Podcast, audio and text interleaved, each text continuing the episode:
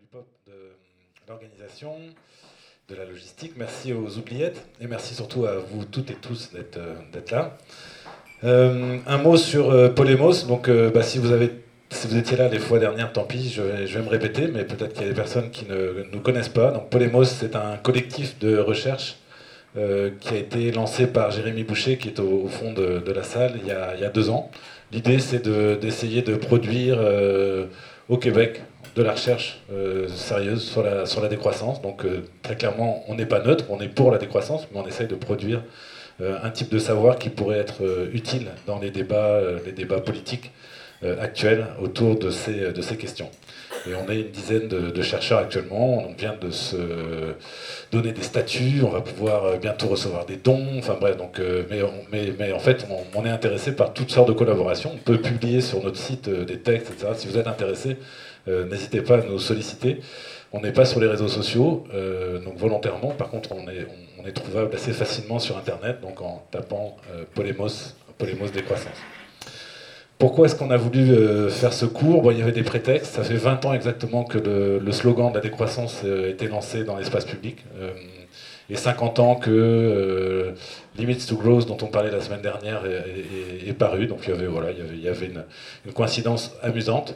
Plus fondamentalement, l'idée c'est de faire notre boulot justement et de, travailler à mieux faire connaître l'idée de décroissance, qui est une idée qu'on présente souvent comme très compliquée, ce que je ne pense pas. Par contre, elle est originale, donc, euh, évidemment, elle ne rentre pas dans nos cases habituelles. Donc, euh, il y a un travail à faire pour, défaire un peu euh, notre imaginaire dominant. et une des façons de le faire, c'est d'aller découvrir finalement les, pensées qui ont nourri l'idée de décroissance. Donc c'est un peu ce qu'on a voulu faire avec ce, avec ce cours en allant chercher des grands précurseurs.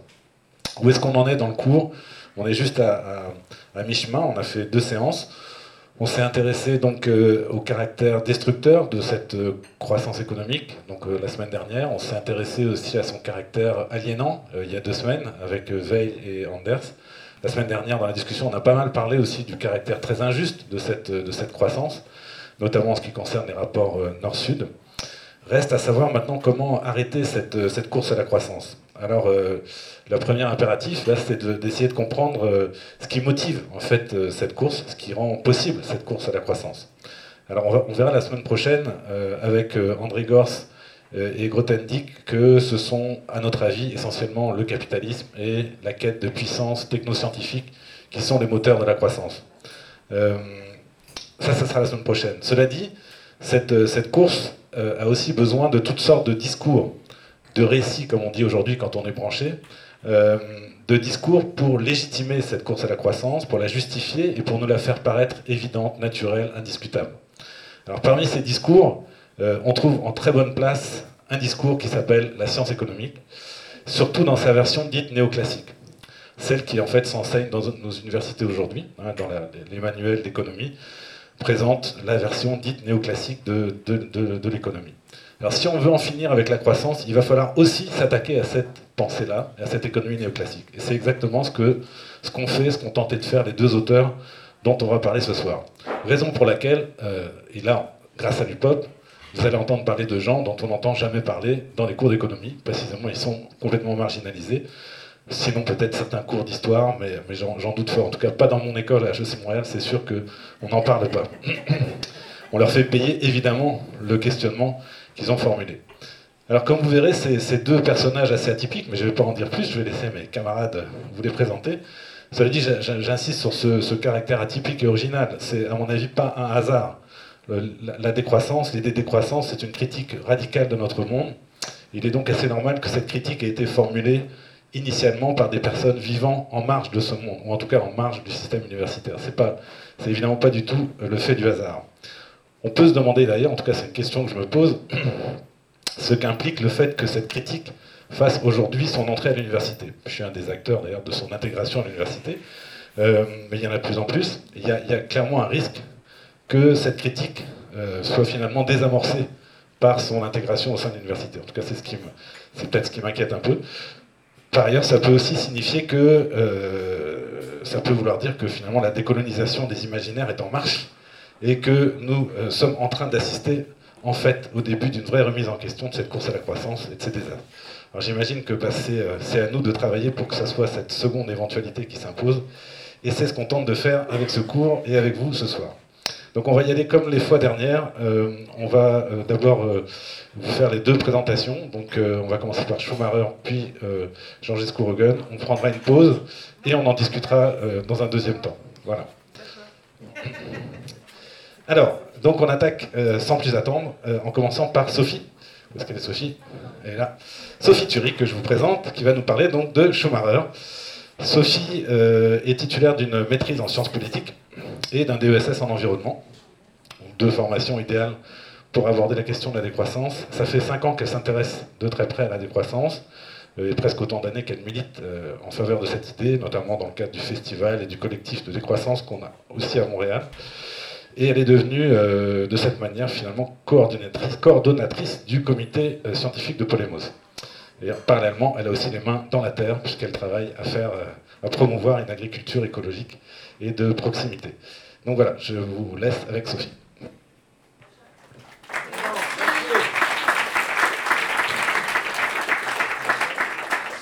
Merci beaucoup. Euh, J'ai pas l'habitude d'utiliser un micro, donc si à un moment donné vous m'entendez plus, faites-moi signe. Euh, donc moi je vais vous euh, présenter Ernst Friedrich Schumacher. Je vais dire Schumacher parce que j'ai pas envie qu'on pense euh, au pilote de Formule 1 pendant une heure. Est-ce que certains d'entre vous connaissent ses idées ou au moins le connaissent de nom? Ok. Il est mort et il est vieux, c'est ce que j'ai entendu. Oui, c'est vrai. Euh, donc, ça confirme mon premier point de pourquoi j'ai choisi cet auteur dans un premier temps. Ben, c'est parce qu'il me semble qu'il est vraiment très peu connu et moi-même, il y a quelques mois, je ne le connaissais pas. Donc, euh, je ne suis pas économiste, mais mon but ce soir, c'est quand même euh, d'attiser votre curiosité sur cet auteur et de vous donner envie d'en apprendre davantage par la suite. Euh, on choisit en général un auteur pour ses idées, puis c'est ce que j'ai fait euh, dans ce cadre-là, mais c'est aussi pour son parcours de vie que j'ai été attirée par, euh, par cet auteur. c'est un témoin du XXe siècle et vous allez voir que je mets pas mal l'emphase sur des éléments biographiques, notamment parce que moi, en lisant sa, bah, sa, fille a fait une biographie de lui, puis j'avais l'impression de lire un biopic hollywoodien, on pourrait en faire un film tellement il a une vie incroyable. Euh, autre raison, c'est qu'il a des réflexions très transversales. Euh, donc, bah, comme la décroissance, en fait, il touche un peu à tout, aux questions de la technique, du travail, de l'agriculture. Euh, ça m'a donné du fil à retordre, mais en même temps, je pense que c'est ce qui en fait sa richesse. Et j'ai forcément dû faire une sélection et au regard du, du, sujet de ce soir qui est la décroissance. Et en dernier point, c'est le titre de son ouvrage euh, majeur Small is Beautiful. Peut-être que les gens connaissent cette expression sans savoir qu'il en est l'auteur. Euh, pendant longtemps, j'ai entendu ce terme-là dans les milieux un peu dépolitisés, minimalistes, de gestes individuels. Puis je me demandais si cet auteur, euh, bah, qu'est-ce que ça recouvrait pour lui ce terme-là? Est-ce que c'était vraiment tant dépolitisé que ça? Et bah, je vais un peu divulgacher, mais en fait, non. Donc on va le voir. Euh, ben, un sommaire rapide des premiers éléments biographiques sur le début de sa vie, puis ensuite une forme de rencontre avec Marx, il ne l'a pas vraiment rencontré, vous allez voir, puis une rencontre avec Beveridge qui vont euh, alimenter ses réflexions euh, d'économiste. Il va aussi faire la découverte de l'Orient, qui va le pousser à développer deux concepts assez majeurs dans sa pensée, c'est l'économie bouddhiste et le concept des technologies intermédiaires. Et pour finir, on va aller assez brièvement sur son ouvrage majeur Small is Beautiful, euh, assez brièvement parce que ça recouvre déjà ces idées d'économie bouddhiste et de technologie, euh, mais aussi parce que c'est très très dense, donc je vous inviterai à lire si vous avez euh, une curiosité à cet égard. Puis une conclusion pour faire un lien rapide avec en quoi c'est un auteur qu'on pourrait considérer comme précurseur de la décroissance, essayer de synthétiser un peu tout ça. Je regarde l'heure qu'il est. Ok. donc, euh, Schumacher, c'est un Allemand né en 1911 à Bonn. Il est né d'une famille bourgeoise et son père est lui-même économiste. Euh, dès ses trois ans, il va connaître la Première Guerre mondiale. Euh, il va faire une première expérience de rationnement, de la privation, et on va voir que ça a un impact dans son cheminement intellectuel. Par la suite, il commence ses études à Bonn en Allemagne, puis part à Oxford en Angleterre. Et c'est en Angleterre qu'il va rencontrer Schumpeter, donc un, économiste de renom, qui va lui confirmer son envie de se spécialiser en économie. Et par la suite, il rencontrera Keynes, qui va lui aussi euh, le pousser à devenir économiste. Euh, en 1929, il décide de partir à New York, à l'Université de Columbia, où il étudiera la finance internationale. et à ce moment-là, il évolue dans le milieu des banques, donc vraiment très très loin des idées de la décroissance. Dans les années 30, aux États-Unis, c'est l'isolationnisme américain, c'est-à-dire que les médias sont quand même assez refermés, il a peu d'informations sur ce qui se passe en Europe, la montée du fascisme d'Hitler, etc. Et donc il va décider en 1934 d'y retourner, malgré le fait qu'on lui déconseille pour qu'il puisse mener à bien ses études. Donc en 1934, euh, retour en Allemagne, puis quelques années plus tard, il décide d'aller à Londres, quelques années avant la Seconde Guerre mondiale, euh, où il va être conseiller financier euh, d'un grand patron. Alors je ne sais pas si j'ai manqué une slide. Pas encore finalement, son emploi de conseiller euh, euh, financier auprès d'un grand, patron ne lui plaît pas tant, c'est pas vraiment ça qu'il veut faire, et il se retrouve à travailler sur une ferme dans la campagne anglaise. Euh, il y accomplit du travail manuel et ça a toute son importance parce qu'à ce moment-là, il va découvrir que le travail manuel a, longtemps été, dénigré, puis il en redécouvre toute la richesse et toute l'importance de ne pas être déconnecté de la terre, et ça va l'accompagner dans son cheminement intellectuel. à ce moment-là, la Seconde Guerre éclate et en Angleterre, qu'on soit pro-nazi ou anti-nazi comme il semble l'être, je ne me prononcerai pas trop, mais il, semble que, c'était son cas, euh, il a été mis dans, dans un camp d'internement. Donc c'était ça ma slide. C'est une image du camp. Alors s'il y a des historiens parmi nous, c'est un camp à l'époque de la Première Guerre mondiale. Lui, il y était pendant la Seconde Guerre mondiale, donc ne m'en tenez pas rigueur. Euh, euh, donc oui, à ce moment-là, il refait forcément l'expérience de la privation. mais le point qui est intéressant à noter, c'est que euh, il vit dans des conditions matériellement difficiles, il vit un moment historique assez fort, et pour autant, lui, euh, il voit ça comme, euh, bah, en fait, la citation qui indique quand il sort du camp, il ne ressemblait pas à un homme qui relevait des dures conditions de la privation de liberté, plutôt à quelqu'un qui sortait d'un séminaire excitant, bouillonnant d'idées nouvelles. Pourquoi ça? Parce qu'en fait, parmi les prisonniers, il y a des personnes qui ont lui fait découvrir la pensée de Marx et les idées de gauche de manière générale. Et pour lui, c'était révolutionnaire. Il vient d'un monde euh, libéral et euh, il a été, euh, pour lui, ça a été un choc cette découverte. Il était plutôt satisfait de cette expérience. Alors, après sa détention, il a tout de même une vie rurale imposée de 18 mois en Angleterre, c'est pas une, liberté totale. À ce moment-là, il y a une anecdote qui m'a fait sourire et en même temps qui me semble pas si anecdotique que ça par rapport à, sa pensée. C'est que sur la ferme dans laquelle il travaille, il constate que les murets, à cause du gel, chaque année, sont détruits et qu'ils doivent les refaire. Et là, il commence à se dire, mais comment ça se fait qu'en Italie, il y a des murets vieux de 2000 ans et qu'on n'a pas besoin de les refaire chaque année? En se renseignant, il se rend compte que c'est parce qu'il n'y a pas assez de ciment qui est mis sur ces murets-là par manque de moyens. Et donc ça va un peu accompagner sa pensée future. Il va se dire, mais en fait, le problème, c'est pas forcément de trouver euh, de meilleures techniques et des nouvelles technologies pour répondre à ces problèmes-là, mais c'est euh, un besoin de, plus grands moyens financiers et aussi des fermiers mieux formés. Donc à ce moment-là, sa pensée va commencer à se tourner vers euh, une nécessaire intervention de l'État selon lui, euh, et le fait que l'humain a toute sa place euh, et que la technique ne se suffit pas euh, en elle-même. Après le travail manuel sur cette ferme pendant ces 18 mois, 18 mois pardon, il passe ses soirées à étudier la pensée de Marx. donc c'est pour ça que je parle de rencontre avec Marx, non, c'est un peu loin comme ça.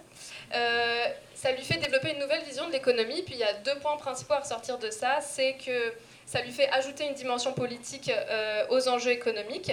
Euh, pour lui, comme pour euh, les économistes, on va dire libéraux, l'économie c'est un peu comme considéré comme une science dure qui n'est pas critiquable et c'est 100% rationnel, on ne peut pas la discuter. Lui, il commence à comprendre qu'il y a une dimension politique et il y a de l'humain là-dedans.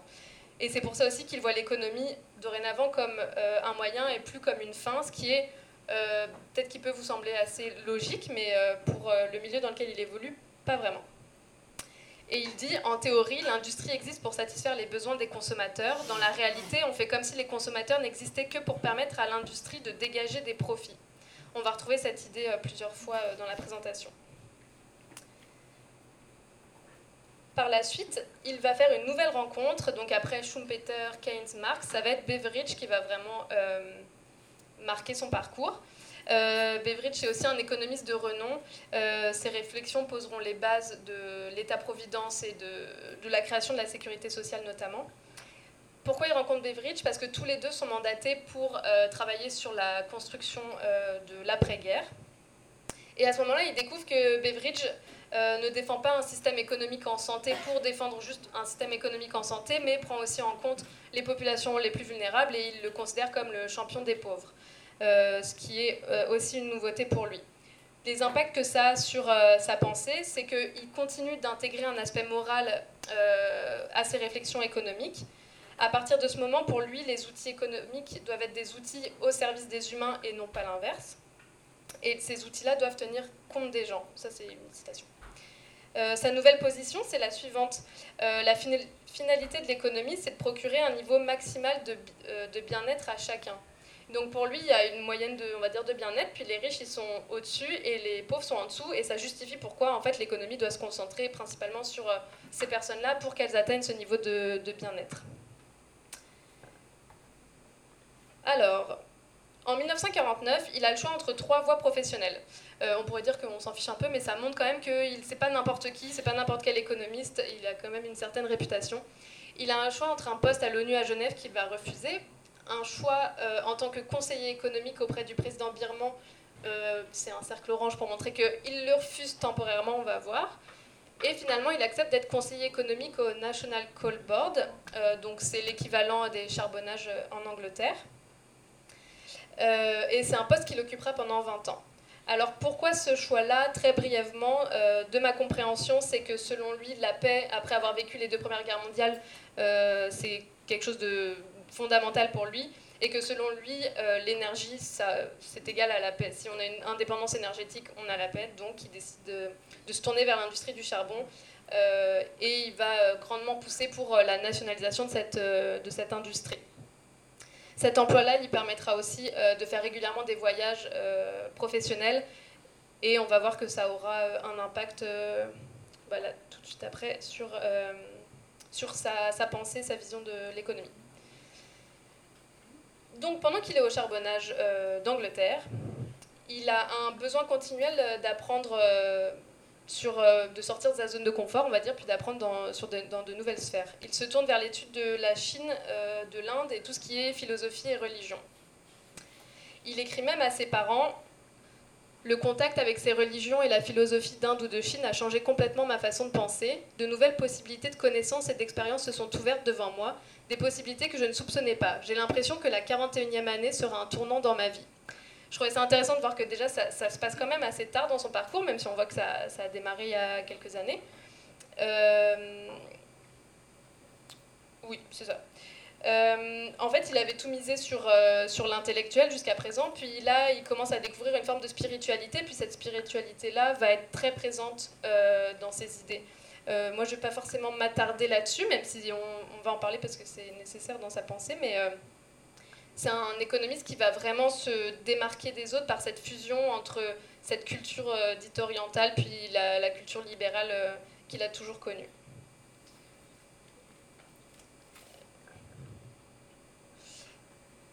Alors, en 1955, sur insistance du président birman, comme je vous disais tout à l'heure, euh, il va quand même partir là-bas pour quelques mois pour euh, aider au développement économique du pays. En arrivant là-bas, il va être marqué par le, bah, de constater que les gens sont euh, heureux alors qu'ils ont des conditions matérielles moindres que, que ce qu'ils connaissent. Il se rend compte qu'il y a une limitation des besoins et qu'il n'y a pas une recherche permanente de la croissance et que les gens se, se satisfont très bien de la situation. Bah, je le cite à nouveau, on avait vraiment envie de les aider, mais encore faudrait-il savoir comment. Comment pourrait-on les aider alors qu'ils sont plus gentils et plus heureux que nous? Bon, gentil, je ne sais pas, mais heureux, ça me semble un terme important dans cette phrase. Puis en autre citation euh, qui me semble aussi importante, il dit Je sens que j'ai un travail à faire ici, mais ce sera peut-être un travail négatif plutôt que positif. Les persuader de ne pas faire un certain nombre de choses plutôt que de leur dire ce qu'il faut faire. Comme vous pouvez vous en douter, il est un peu à la marge. Il est accompagné d'autres économistes birmans et américains, et eux cherchent tous à ce que le pays soit plus développé.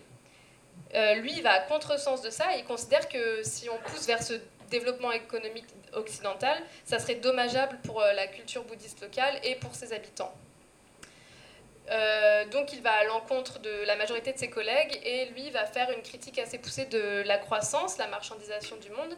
Et c'est un peu comme si à ce moment-là, il découvrait que bah il n'y a pas une voie universelle qui serait l'occidentalisation, mais qui a la possibilité de proposer d'autres voies. Et c'est ce que lui va essayer de faire pendant ce voyage-là. il dit que si les Birmans veulent préserver leur héritage spirituel, ils devraient choisir une voie de développement qui soit cohérent avec leur culture. C'est à ce moment-là qu'il développe le concept d'économie bouddhiste. Ah oui, bah ça je viens de le dire, désolé. Euh, donc l'économie bouddhiste, en fait, c'est toutes les recommandations qu'il va présenter euh, lors de son voyage au président birman. Euh, c'est important de noter qu'il s'inspire grandement de, de, la pensée de Gandhi.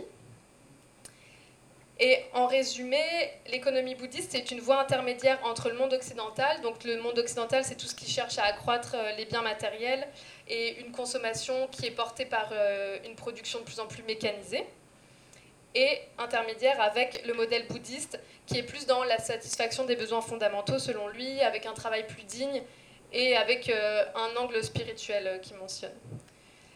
Euh, c'est aussi une économie qui vise le respect des cycles naturels et de la nature, ce qui n'est pas le cas dans le, le, monde occidental. C'est un peu un paradoxe avec sa profession dans les charbonnages, mais c'est un homme de paradoxe, comme j'ai pu le constater. Euh, il répète que les outils euh, de l'économie devaient être adaptés aux besoins et aux valeurs euh, des humains et non l'inverse, comme on l'a vu tantôt. Et un principe qui m'a l'air d'être un des plus importants pour lui dans l'économie bouddhiste, c'est le principe de non-violence. Alors comment lui définit ce que c'est? En fait, il explique plutôt ce que c'est la violence selon lui. En citation, c'est les mots-clés de l'économie violente sont urbanisation, industrialisation, centralisation, efficacité, quantité, rapidité. Mais la violence ne vient en fait que de l'absence de limites, pas de ces choses en elles-mêmes. Il me semble que c'est discutable, si c'est euh, pas de ces choses en elles-mêmes ou pas, mais en tout cas, on voit bien son idée de, non-violence, qui est non, non-violence, mais qui est assez large. À l'économie bouddhiste, on peut aussi ajouter des, plein de mots-clés, c'est vraiment euh, assez riche comme euh, simplicité, autosuffisance, il insiste aussi beaucoup sur la spiritualité, mais on s'éloigne un petit peu de, des idées de la décroissance ici il y a encore une citation qui résume, selon moi, parfaitement euh, ce qu'il a voulu entendre par économie bouddhiste, donc je me suis permis de la, mettre euh, quasiment au complet. Un mode de vie qui dépouille la Terre de son pouvoir et accumule les problèmes insolubles pour les générations futures ne peut qu'être violent. Ce n'est pas un mode de vie que l'on a envie d'exporter. En bref, l'homme doit découvrir un mode de vie non violent, tant pour l'économie que pour la politique. Il est évident que les deux sont intimement liés. L'économie comme la politique doivent être amenées sur des bases philosophiques acceptables. L'économie d'aujourd'hui, qui se dit neutre, propage une philosophie d'expansionnisme illimité, sans aucune considération pour les réels besoins de l'homme, qui sont en fait limités. Il y a déjà des pistes assez intéressantes euh, quand il parle d'expansionnisme illimité, euh, ce qui me semble être euh, explicitement combattu par, par la décroissance, et lorsqu'il parle d'économie neutre, qui est aussi, je pense, une lutte importante. c'est à noter qu'il dit tout ça en 1955, donc c'est peut-être que c'est moins original de nos jours, mais dans le contexte de, croissance et de développement économique, de progrès technique, et en plus venant d'un bourgeois d'une culture libérale, c'est quand même assez euh, intéressant comme, euh, comme réflexion. Je regarde juste l'heure, c'est bon. Euh, vous vous en doutez sûrement, mais ces recommandations n'ont pas été retenues, et la Birmanie a continué sur la voie de son développement urbain et économique. Mais lui, il va pas lâcher. Euh, il va continuer de partir dans ce qu'il appelle les pays du tiers-monde. Euh, parce qu'en 1960, il se rend euh, en Inde. Et c'est à ce moment-là qu'il va développer un nouveau concept qui est important dans sa pensée, c'est les technologies intermédiaires. en fait, en Inde, et sûrement dans d'autres voyages, hein, il remarque que de développer des industries ne faisait que renforcer des problèmes locaux. Donc en fait, ça faisait perdre des emplois euh, aux artisans locaux. Et en plus, les retombées économiques de ces nouvelles industries-là n'étaient pas portées sur la population locale. Donc pour lui, c'était, euh, il, cherchait un moyen de répondre à, ces enjeux-là. Puis il l'a euh, illustré avec le concept des technologies intermédiaires. Donc pourquoi il se montre très critique des technologies modernes? Il y aurait vraiment beaucoup de choses à dire. Puis je pense qu'on pourrait parler de ce concept-là juste pendant euh, une heure de, conférence, mais selon lui, bah, les technologies modernes sont euh, à l'origine de nuisances, bah, même de dégradation et de destruction de l'environnement et des structures sociales. Il parle de démesures technologiques comme principal responsable euh, des tendances destructrices de, de notre société. Et il considère qu'une technologie est créée pour résoudre un problème, euh, mais que finalement cette technologie-là en engendre de nouveaux problèmes et pousse à de nouvelles technologies, etc. Donc c'est pas le, le seul euh, penseur. Je pense que c'est Ellul qui dit ça, mais j'avais besoin de confirmation. Voilà. Donc c'est aussi, euh, un précurseur de la décroissance, mentionne cet enjeu-là. Et en alternative, il propose le concept des technologies intermédiaires. Alors, qu'est-ce que c'est intermédiaire? Elle est plus productive, supérieure à la technologie primitive des siècles passés, tout en étant plus simple, plus économique et plus indépendante que la super technologie des riches. J'aime bien comme il est nuancé dans ses propos, un peu comme nous. Euh, une technologie à laquelle tout le monde peut accéder et qui n'est pas réservée à ceux qui sont déjà riches et puissants. Est-ce que c'est cette slide-là? Oui. Euh, donc pour résumer, les technologies intermédiaires, qu'est-ce que c'est? C'est des technologies qui sont peu coûteuses, euh, donc elles sont accessibles au plus grand nombre, euh, elles doivent utiliser des matières premières locales et aider à la production de biens locaux, euh, donc à la consommation locale. Elles doivent faire appel à beaucoup de main-d'œuvre. Pourquoi? Ben, Le but, c'est qu'en fait, les technologies, contrairement à ce qui se passe euh, à son époque et peut-être encore actuellement, c'est qu'elles se supplantent au travail humain, ou en tout cas, l'homme n'est plus qu'un rouage dans ce système technologique. Donc lui, il veut vraiment remettre au, centre l'humain et le fait que ça, ça soit porteur d'emploi. Il parle aussi de non-violence parce qu'il considère que si c'est bien amené, les technologies intermédiaires, ça permet de euh, socialement, économiquement, de, ne pas créer de. Il utilise les mots heure et sans contrainte et sans heure. Je ne sais pas exactement ce qu'il implique, mais dans le sens où euh, ça s'adapte euh, aux sociétés dans lesquelles ça s'implante. et donc, il voit ces technologies-là notamment comme une solution pour le monde rural, mais aussi pour les pays du tiers-monde. Il les appelle aussi technologie appropriée, et donc c'est approprié dans le sens euh, approprié au contexte politique, au contexte culturel et économique de, de chaque pays. Et son but, c'est notamment de freiner, voire arrêter l'exode rural et donner l'envie aux gens de participer à l'autosuffisance alimentaire et de les recentrer, euh, peut-être pas le mot recentrer, mais fixer les humains à la terre. Voilà. Donc euh, là, c'est pas vraiment une bah, l'image de la balance, je ne sais pas si elle est correcte, mais c'est pour montrer que les technologies modernes pèsent plus dans la balance en termes de coûts euh, euh, social, euh, économiques et environnementaux que, sa proposition. pourquoi passer un certain temps à vous présenter ça? C'est qu'en fait, c'est une de, un des précurseurs des low-tech, un mouvement qui est, j'allais dire, en vogue. ça fait un peu, ça les discrédite un peu, mais apparemment, mais c'est l'héritier de, les low-tech sont en tout cas l'héritier des technologies euh, intermédiaires. Euh, la décroissance, le mouvement de la décroissance actuelle en parle beaucoup, c'est opposé au high-tech. Et donc euh, le but c'est de proposer des, des alternatives aux technologies modernes et destructrices, comme on l'a vu auparavant. Là, je vous présente une infographie du Low-Tech Lab qui résume qu'est-ce que sont les low-tech. Et en fait, vous allez voir qu'il y a vraiment très peu de choses. Selon moi, il n'y a rien qui les différencie des technologies intermédiaires. Euh, en quelques points rapides, je, vais quand même m'arrêter sur les low-tech, qui me semblent vraiment importants dans le mouvement de la décroissance. Euh, d'une part, les low-tech, euh, ce sont des technologies utiles. On essaie de simplifier et de répondre aux besoins essentiels. Donc là, on voit le parallèle avec Schumacher, c'est que ça répond aux critères d'une application à échelle humaine et ça s'adresse aux humains. La low-tech, elle dure dans le temps, donc euh, elle se veut robuste, réparable. Euh, elle peut être idéalement réparée localement. Euh, ça utilise aussi de l'énergie locale, des ressources locales, etc. Donc là, on respecte aussi le critère écologique que Schumacher a mis de l'avant. Puis en dernier point central pour définir les low-tech, c'est que les low-tech sont accessibles au plus grand nombre. Parce que justement, elles sont simples, elles sont robustes, elles sont réparables, elles sont souvent moins coûteuses et elles permettent aux populations de s'autonomiser euh, les connaissances sont relocalisées. Donc à nouveau, c'est le même critère que Schumacher de servir aux populations les plus pauvres, euh, les populations rurales, puis en fait de manière générale au plus grand nombre. Euh, je pense que oui, parce que j'aime vraiment beaucoup les low-tech. Je me suis permis cette petite slide pour vous proposer, bah, pour ceux qui ne connaissent pas, d'aller plus loin. je vous recommande notamment l'ouvrage de Biwix sur les low-tech qui est d'une clarté vraiment agréable à lire pour un livre relativement académique pour un essai. Euh, sinon, encore plus vulgarisé, il y a le Socialterre, euh, qui est un magazine français euh, qui a sorti un hors-série il y a quelques mois sur l'avenir sera low-tech, qui reprend vraiment toutes les idées, toutes les pistes de, critique et de solutions de, des techniques.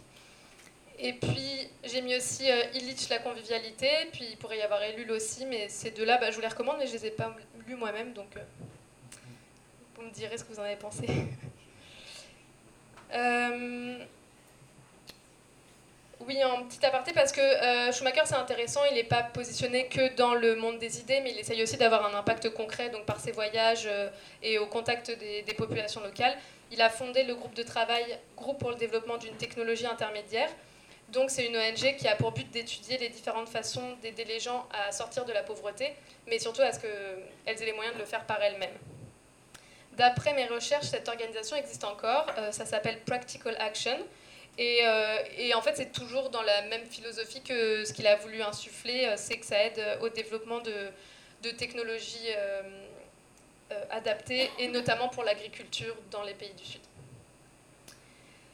Toutes ces idées, l'économie bouddhiste, les technologies, intermédiaires, etc., mènent à son ouvrage qui rassemble une grande partie de sa pensée, donc le fameux Small is Beautiful son ouvrage majeur, euh, majeur aussi parce qu'il décédera quelques années après, donc euh, il n'aura pas le temps de... Il aura un ouvrage euh, après sa mort, mais c'est celui-là qui va le consacrer en tant qu'économiste un peu en, marge du mouvement libéral. dans cet ouvrage-là, il parle d'énormément de choses, donc de ce qu'on a déjà vu, mais il parle aussi de jardinage, d'agriculture, du nucléaire, de l'éducation, du tiers-monde. Moi, je vais aborder deux points principaux par euh, manque de temps et aussi parce que ça me semble être les, les, les plus, euh, les plus en lien avec notre sujet de ce soir. Mais il a vraiment une pensée très riche et il s'est posé des questions sur beaucoup de choses.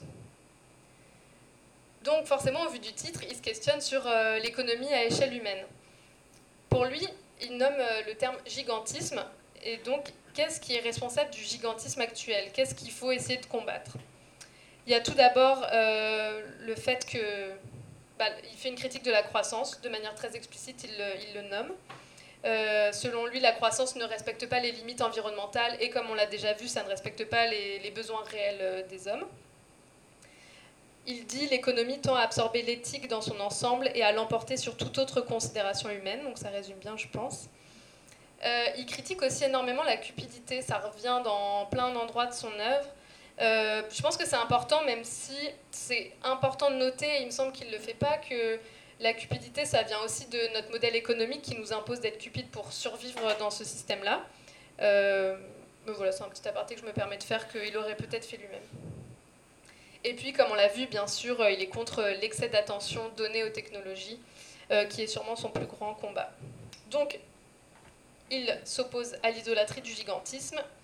Et avec cette phrase qui résume bien le tout, il n'y a pas la moindre chance de ralentir le rythme d'épuisement des ressources ou d'introduire l'harmonie dans les relations entre ceux qui possèdent richesse et pouvoir et ceux qui ne possèdent pas, tant qu'on n'aura pas surgi quelque part, dans, que n'aura pas surgi quelque part dans le monde l'idée qu'un peu c'est bien et que trop c'est trop. Euh, euh, donc on voit pourquoi il a choisi le titre de son ouvrage. C'est à la fois par rapport aux technologies de plus petite taille que les méga machines qu'on construit euh, déjà euh, à l'époque. Euh, c'est le fait de se poser la question des limites qu'on ne fait pas forcément et que lui essaye de faire. il se demande qu'est-ce qui n'est pas assez, qu'est-ce qui est assez, qu'est-ce qui est trop. et aussi, on voit un peu en filigrane dans son texte une envie de faire référence à la, petitesse de l'homme dans ce vaste monde et euh, il aimerait, je crois, leur rappeler que euh, un peu d'humilité, ce serait pas mal euh, face au monde dans lequel on vit. Et donc d'arrêter un peu cette hubris technologique. C'est ça. Concrètement, dans le contexte industriel, qu'est-ce qu'il propose pour un contexte industriel dans lequel, en fait, auquel il participe de par son travail? Donc, je vais vous donner l'exemple de ce qu'il a essayé de mettre en place au charbonnage. Euh, tout d'abord, il a essayé de nationaliser l'industrie du charbon et de décentraliser cette industrie, mais ça n'a pas marché. Il a quand même réussi à supprimer des postes à la direction et de raccourcir les processus de décision. Euh, pour lui, donner la possibilité de donner euh, des responsabilités des initiatives au plus bas de l'échelle, c'est important. Et il dit, s'ils peuvent travailler comme ils le veulent sous leur propre responsabilité, laissez-les faire, c'est le seul moyen de préserver la dignité humaine, mais c'est aussi le moyen d'obtenir le maximum des ouvriers. Il recommande que 5% euh, du budget des entreprises soit dédié aux études non conformistes, qu'il ne définit pas vraiment, mais il parle quand même d'études non conformistes dans la direction de la petitesse, de la simplicité et de la préservation du capital naturel. Il parle aussi de plafonner euh, les salaires. Euh, donc il y a des idées intéressantes dans tout ça. On voit qu'il essaye de réformer les excès et lutter contre une forme d'aliénation au travail et d'aliénation par la technique. Euh, mais il ne propose pas de sortie du salariat, par exemple. Euh, on peut dire qu'il n'a pas une proposition tant radicale que ça par rapport à ce qui est proposé actuellement et au regard de la décroissance. Mais c'est un bon début au vu de son époque et de son parcours à nouveau. Aujourd'hui, on est quand même rendu plus loin avec toutes les idées de, euh, des communs d'abolition de l'entreprise monde. lui, il en est au stade d'essayer de, faire en sorte que l'entreprise ait une nature sociale. Euh, on va développer, euh, ça c'est mon dernier gros point, ouais c'est bon, euh, sur sa pensée sur l'entreprise, on va rester là-dedans, puis la place de l'entreprise dans la société, la forme qu'elle doit occuper. Donc, par rapport à ça, dès la fin de la Seconde Guerre mondiale, il réfléchit à l'industrie et à la propriété, et comme je vous l'ai dit plus tôt, il réfléchit à la nationalisation des grandes industries. Donc c'est par exemple le cas du charbon, de l'acier, des transports. Pour les autres industries, il veut faire en fonction de, euh, des besoins, des fonctions de ces industries, puis de leur taille. Donc lui, la nomenclature qu'il a un peu mis en tête, c'est que il souhaite, le terme est important, il souhaite que toute entreprise de plus de 25 employés soit de nature sociale. Et selon lui, il faut que toute entreprise de plus de 200 employés soit de nature sociale. Euh, il fait une critique de la propriété privée des moyens de production. Pour lui, la chose importante, c'est que la propriété privée des moyens de production, euh, qui concerne la vie de beaucoup de gens, soit abolie. La propriété privée, selon lui, dans les petites entreprises, comme c'est indiqué, c'est acceptable. En revanche, c'est plus discutable dans les entreprises de taille moyenne, euh, parce que selon lui, ça confisque une partie de la plus-value qui devrait revenir aux personnes qui ont produit cette richesse-là et qui devrait être partagée entre elles. Et enfin, ça devient dysfonctionnel selon lui dans euh, les grandes entreprises parce que ça permet à des, actionnaires pardon, qui n'ont aucune utilité de vivre en parasite. Euh, il n'emploie pas ce, terme, il me semble, mais c'est ma compréhension. Euh, en parasite du travail des autres. Il continue avec sa critique du profit qu'il a très régulièrement partout, tout le temps. Euh, il critique le fait que c'est le seul but de l'industrie, euh, que ce soit l'appât du gain, et que l'intérêt public devrait primer par rapport à la recherche du profit. Donc là, il dit, les industries nationalisées ont un idéal plus grand que le profit personnel, l'idée de service.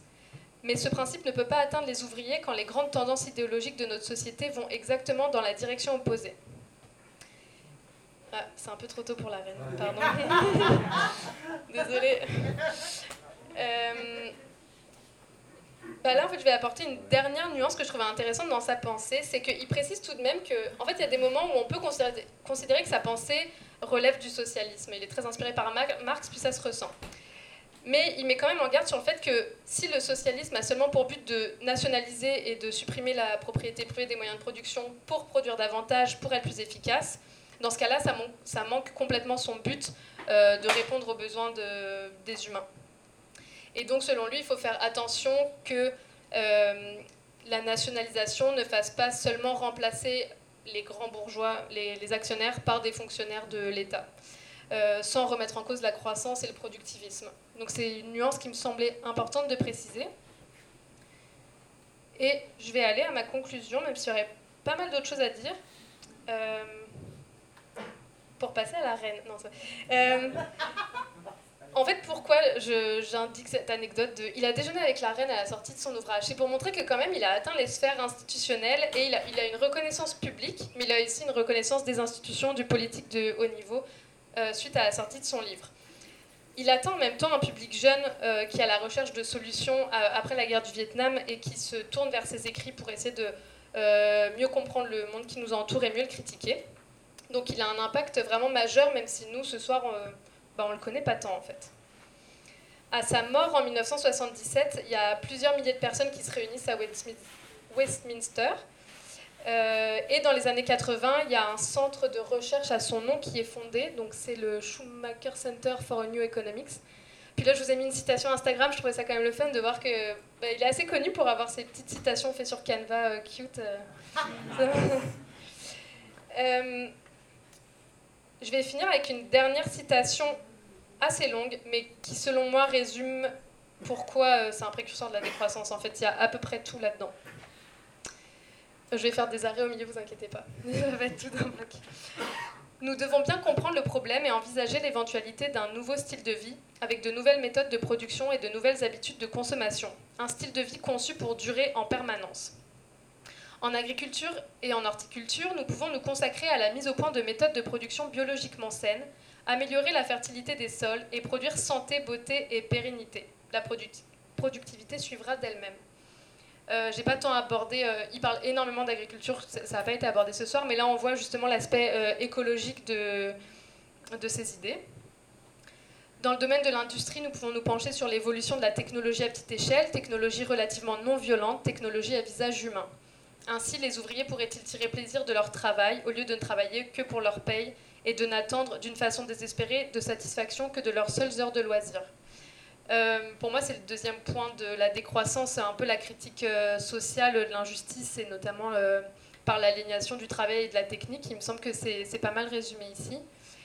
Et pour finir, dans le domaine de l'industrie encore, et l'industrie est certes le régulateur de la vie moderne, nous pouvons nous intéresser à de nouvelles formes d'association entre dirigeants et ouvriers, même à des formes de copropriété. Là, je trouve ça aussi intéressant parce qu'il part du principe que l'industrie est régulateur de la vie moderne, puis je pense que c'est là où on pourrait aussi ouvrir euh, un débat et peut-être se distancer de, ces idées. Mais on voit qu'il est quand même ouvert à euh, définir d'autres formes euh, d'économie, d'entreprise. et puis, j'ai pas eu le temps de le mentionner ce soir, mais il est très porté sur les idées d'autogestion, enfin d'entreprise autogérée, etc. Donc, c'est ça que ça résume pour finir, pourquoi c'est un précurseur de la décroissance en quelques mots, puis pour vous remettre les idées en clair si j'étais pas claire. Euh, bah, il critique vraiment très ouvertement, il le nomme euh, la course à la croissance et euh, il utilise l'expression qu'on aime aussi à utiliser, que c'est pas possible d'avoir une croissance infinie dans un monde fini. Donc forcément, il estime qu'il y a une mauvaise utilisation des ressources naturelles et que notre vision de la nature n'est pas correcte. Euh, selon lui, d'ailleurs, euh, toutes les ressources euh, non renouvelables ne devraient pas du tout être utilisées. L'aliénation des technologies, j'espère que vous avez compris pourquoi c'est présent ici. il critique une certaine forme du travail aliénante, même si, comme on l'a vu, ce n'est pas une critique des plus radicales non plus. mais ce qu'on peut souligner, c'est qu'il est quand même à la recherche d'une nouvelle voie et d'un nouveau paradigme entre le paradigme libéral et le paradigme socialiste. Et c'est ça qui fait penser que euh, bah, c'est peut-être ce paradigme décroissant dont il est à la recherche et c'est un peu les, balbutiements. Euh, et pour finir, ben, j'ai rajouté la décolonisation de l'imaginaire dont on parle souvent et qui est encore nécessaire à notre époque, mais en fait, pourquoi j'ai aussi autant insisté sur son parcours, c'est que j'ai l'impression que c'est toute une vie de, à essayer de décoloniser son imaginaire euh, pour justement sortir de cette économie, comment on dit, orthodoxe, c'est ça le mot? C'est ça le mot. donc je pense que c'est ça pour moi. Oui, c'est bon.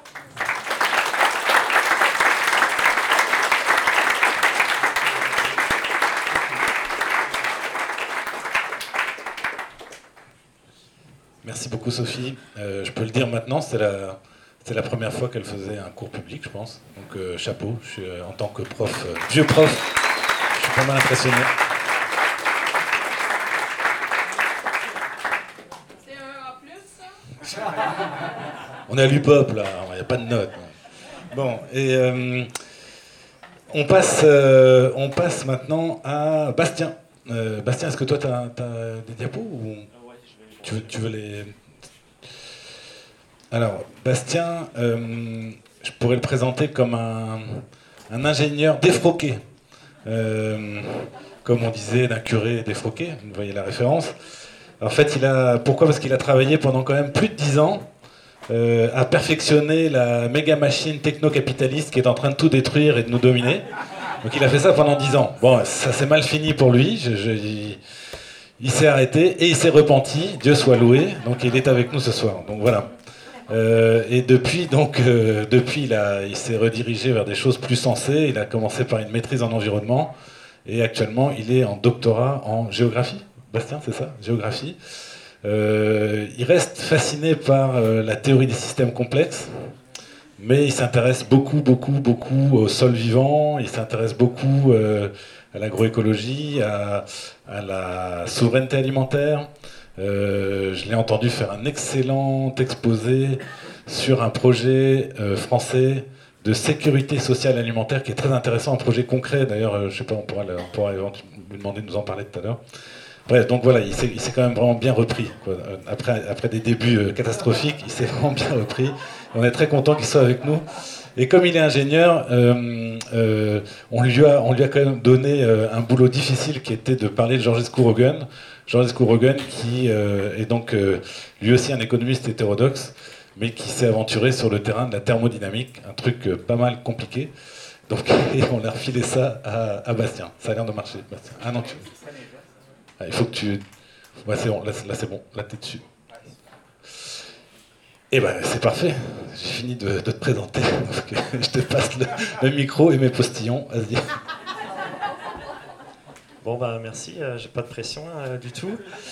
Euh, en plus, après la présentation de Sophie qui était super, pour moi aussi, c'est la première fois que je m'exprime au micro devant plein de gens. Donc, super. Merci. Alors, comme disait Yves-Marie, moi je vous présentais Nicolas Georgescu Rogan. je regarde juste l'heure. Ok, parfait. Euh, donc une petite mise en contexte. Euh, bon, euh, Yves-Marie l'a quand même fait, mais je ne suis pas économiste, je ne suis pas physicien, je ne suis pas biologiste, et on va parler de tout ça. Alors juste pour rappeler, bon, ceux qui étaient déjà là, toutes les, ceux et celles qui étaient là aux séances d'avant, on commence à savoir un peu ce que c'est que la décroissance, mais juste je voulais rappeler un petit peu pour avoir un petit peu la grille d'analyse en tête pendant la présentation et pour faire vous-même, je pense, spontanément les liens avec la décroissance. Donc euh, l'idée de la décroissance, c'est déjà le constat que la quête indéfinie de croissance, donc sans fin, est destructrice de l'environnement, euh, injuste socialement et euh, aliénante. Donc destructrice de l'environnement, on, a des rapports qui tombent toutes les semaines là-dessus. Injuste socialement, ben, injuste socialement à la fois dans les bénéfices de la croissance, c'est une petite minorité qui en profite, et euh, les conséquences de cette croissance, euh, elles, sont portées de manière différenciée selon les, groupes sociaux dans leur positionnement dans les rapports de domination, que ce soit capitaliste, sexiste, raciste, spéciste, tout ça. Et, aliénante par la technique et l'économie. Sophie nous a bien parlé avant. Donc la décroissance vise à construire donc, une société en réponse à, à, ce triple constat, donc plus soutenable, plus juste et plus émancipatrice. Et euh, en bref, euh, le programme serait donc euh, produire moins, partager plus et décider ensemble, comme le sous-titre de l'ouvrage d'Yves Marie que j'ai mis pour rappel ici. Alors, Georgescu Rogan, Nicolas Georgescu Rogan, il est né en 1906 et il est décédé. il est né en 1906 en Roumanie et il est décédé en 1994 aux États-Unis. Donc, c'est un mathématicien, un économiste. En fait, euh, il a commencé par étudier euh, les mathématiques euh, en Roumanie. un élève très brillant. Il a, fait, sa thèse de doctorat à Paris en statistique. Et puis, il a été très, il est très remarqué. Et il est allé à Londres poursuivre ses, ses, travaux en statistique. Mais déjà, il avait été repéré par des économistes euh, qui est intéressé par ses travaux. Il a travaillé sur euh, des histoires de, de propriété euh, des cycles, sur des séries temporelles. Enfin bon, je ne suis pas mathématicien. mais comme on va le voir plus tard, ça a intéressé les économistes qui, justement, dans ces années-là, c'est un petit peu la naissance de l'économétrie moderne, on va dire. Il faut savoir que le, le PIB a été créé, je pense, en 1931. Donc, euh, là, on parle de 1927-1934. Donc, il y a toute cette effervescence euh, en économie pour se doter d'outils euh, vraiment ancrés dans la statistique et dans les mathématiques. Donc, en tant qu'élève brillant, forcément, il a, été, il a été repéré pour ça. Et puis, ça lui a donné l'occasion de rencontrer Joseph Schumpeter, qui était économiste reconnu à Harvard et euh, il est devenu un petit peu le disciple, euh, un des disciples de Joseph Schumpeter. Et puis, euh, brièvement pour son parcours, puis on va revenir hein, sur, sur, sur, ça, mais pendant une il a refusé un poste que Schumpeter lui avait proposé. Finalement, il est rentré en Roumanie euh, dans une période donc euh, difficile, 1937-1948. Hein, C'est à la fois la Seconde Guerre mondiale et puis euh, l'accession au pouvoir des communistes en Roumanie. Donc il va enseigner les mathématiques pendant tout ce temps en Roumanie, puis il va occuper différents postes au gouvernement et dans les ministères. Et finalement, en 1948, il va fuir la Roumanie pour émigrer aux États-Unis, où il va vivre tout le reste de sa vie. Et il va enseigner là-bas, par contre, l'économie. Euh, enfin, pas, enseigner, mais travailler à Harvard, puis enseigner après à, Nashville. Alors ses principales publications, il, y en a, plein et en mathématiques, etc. Mais celle qui nous concerne ici, euh, la plus célèbre, c'est The Entropy Law of the Economic Process en 1971. Euh, ça, c'est vraiment l'ouvrage phare, on va dire, son grand ouvrage. Et puis, il y a deux autres ouvrages qui ont suivi, Energy and Economic Myth, avec mon bon accent anglais, The Steady State and Ecological Salvation, a thermo Thermodynamic Analysis. Et euh, en fait, euh, bah, je vais y revenir, mais c'est un petit peu sur ces trois, trois publications-là que, que, je vais, vais m'appuyer euh, à travers un autre ouvrage. Euh, est-ce que j'avais d'autres choses à vous dire sur cette... Oui, juste pour rappel, hein, Joseph Schumpeter, c'était c'est l'expression de, de, destruction créatrice euh, ça, ça, vient de lui, puis ça aura son, une importance assez ironique, je trouve, par la suite. Alors, qu'est-ce que nous dit euh, Georges Rogan? Il nous dit plein de choses. Euh, je vais essayer de les, rendre claires. Ça va, ça, va pas être facile. donc, la loi de l'entropie et le problème économique. C'est le, le, le, titre du premier chapitre du, livre que j'ai lu pour l'occasion. Alors, déjà, il part d'un constat. Il, est très ambitieux. Hein. C'est un, jeune prodige. Enfin, il a été remarqué. Euh, il arrive avec son bagage euh, mathématique. Euh, il a été à Londres au contact de philosophes des sciences. Enfin, il, a tout de suite beaucoup d'ambition. Et il se dit que la science économique, pas juste d'après lui, mais d'après les, auteurs de la science économique eux-mêmes, s'inspire de la mécanique newtonienne. Et donc, avec ce paradigme mécaniste, comme il l'appelle, euh, c'est un petit peu le, finalement la, révolution newtonienne, c'est le fait de mettre en équation le monde, la mécanique céleste, et de voir que ça marche à merveille à l'époque. C'est un peu le, euh, au moment de, l'établissement de, l'économie au, 19e siècle, c'est vraiment le, summum du prestige euh, scientifique de pouvoir décrire comme ça le, mouvement des, planètes. Par exemple, Neptune a été découverte comme ça, juste avec les équations. Euh, le nez sur le papier, euh, je ne sais plus comment il s'appelait, Le Verrier, je crois, il a découvert Neptune juste par le calcul, et ensuite on a fait des observations et on a trouvé Neptune. Donc là, c'était, waouh, quelle, sublime, quelle sublime science. Et quelque part, la science économique a voulu s'inspirer. Ce, c'est même euh, des auteurs parlent de sœur de la mécanique. Donc vraiment, c'est le modèle de la science dure et qui fonctionne à merveille que la, science économique veut copier finalement.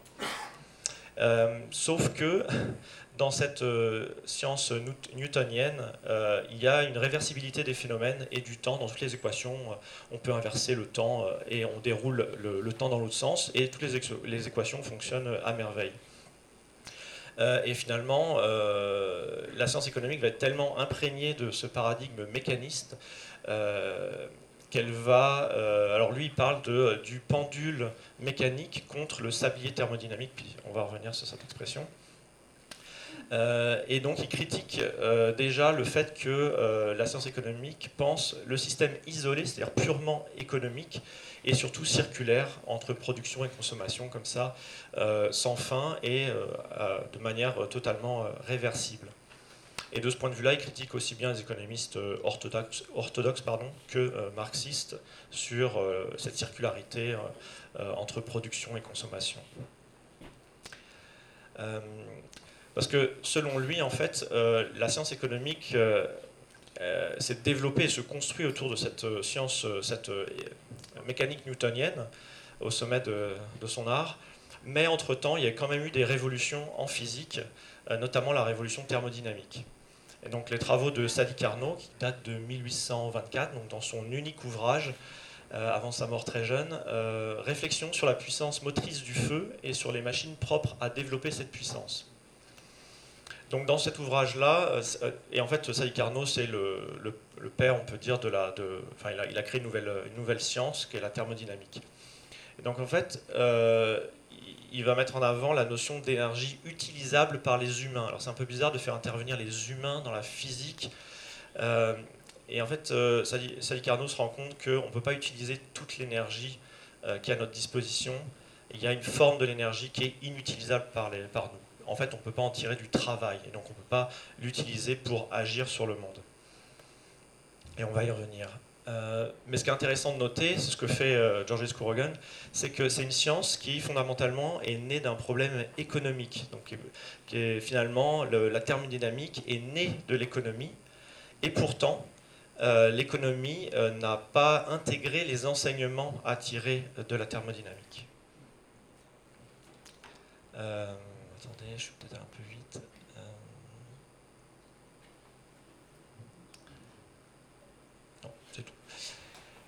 Euh, alors, sur la thermodynamique.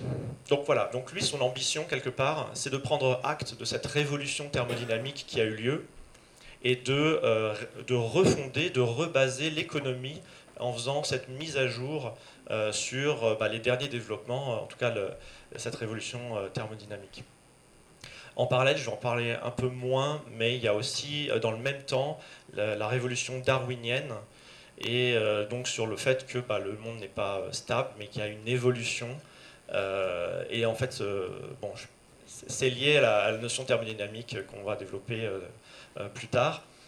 mais voilà, donc les deux sont liés, et, mais lui, il envisage, vraiment de prendre la thermodynamique et la science évolutionniste et de rebaser, de refonder l'économie en tirant les enseignements de ces deux sens. Alors, sur la thermodynamique, brièvement, bah, le premier principe de la thermodynamique, c'est la conservation de l'énergie. Donc, si on prend le petit sablier thermodynamique dont, parle Georges Scourogan, c'est l'idée que la quantité de sable dans le sablier ne bouge pas. Euh, alors, l'énergie peut être sur plein de formes différentes, chimiques, mécaniques, euh, chaleur, etc. Mais en gros, euh, elle se conserve tout le temps. Enfin, c'est pas en gros, elle, elle se conserve.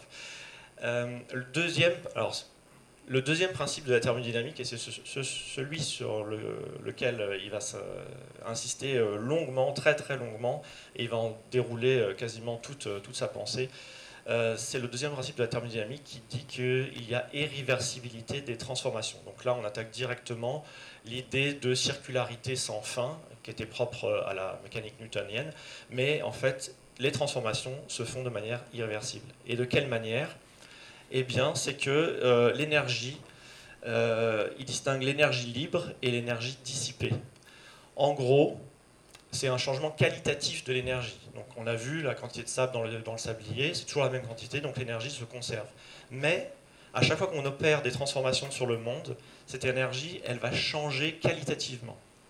Et elle va euh, changer en se transformant d'énergie libre vers l'énergie dissipée. L'énergie libre, qu'est-ce que c'est? C'est l'énergie, comme je disais tantôt, dont on peut tirer un travail, donc un travail au sens physique, quelque chose qui nous permet de, modifier euh, le monde, en fait, de modifier la matière, de modifier la nature, euh, ce qu'on veut. Mais en faisant ça, on transforme une partie de cette énergie en énergie dissipée. Donc, euh, typiquement, c'est la chaleur, qui est la, une, des formes, la forme la plus dissipée d'énergie. Et ça, on ne peut pas vraiment la récupérer pour en tirer un travail, donc elle est perdue à tout jamais. Et donc n'importe quelle transformation sur le monde va faire évoluer euh, l'énergie d'un état euh, libre, on va dire, vers un état plus dissipé, donc de moins en moins utilisable.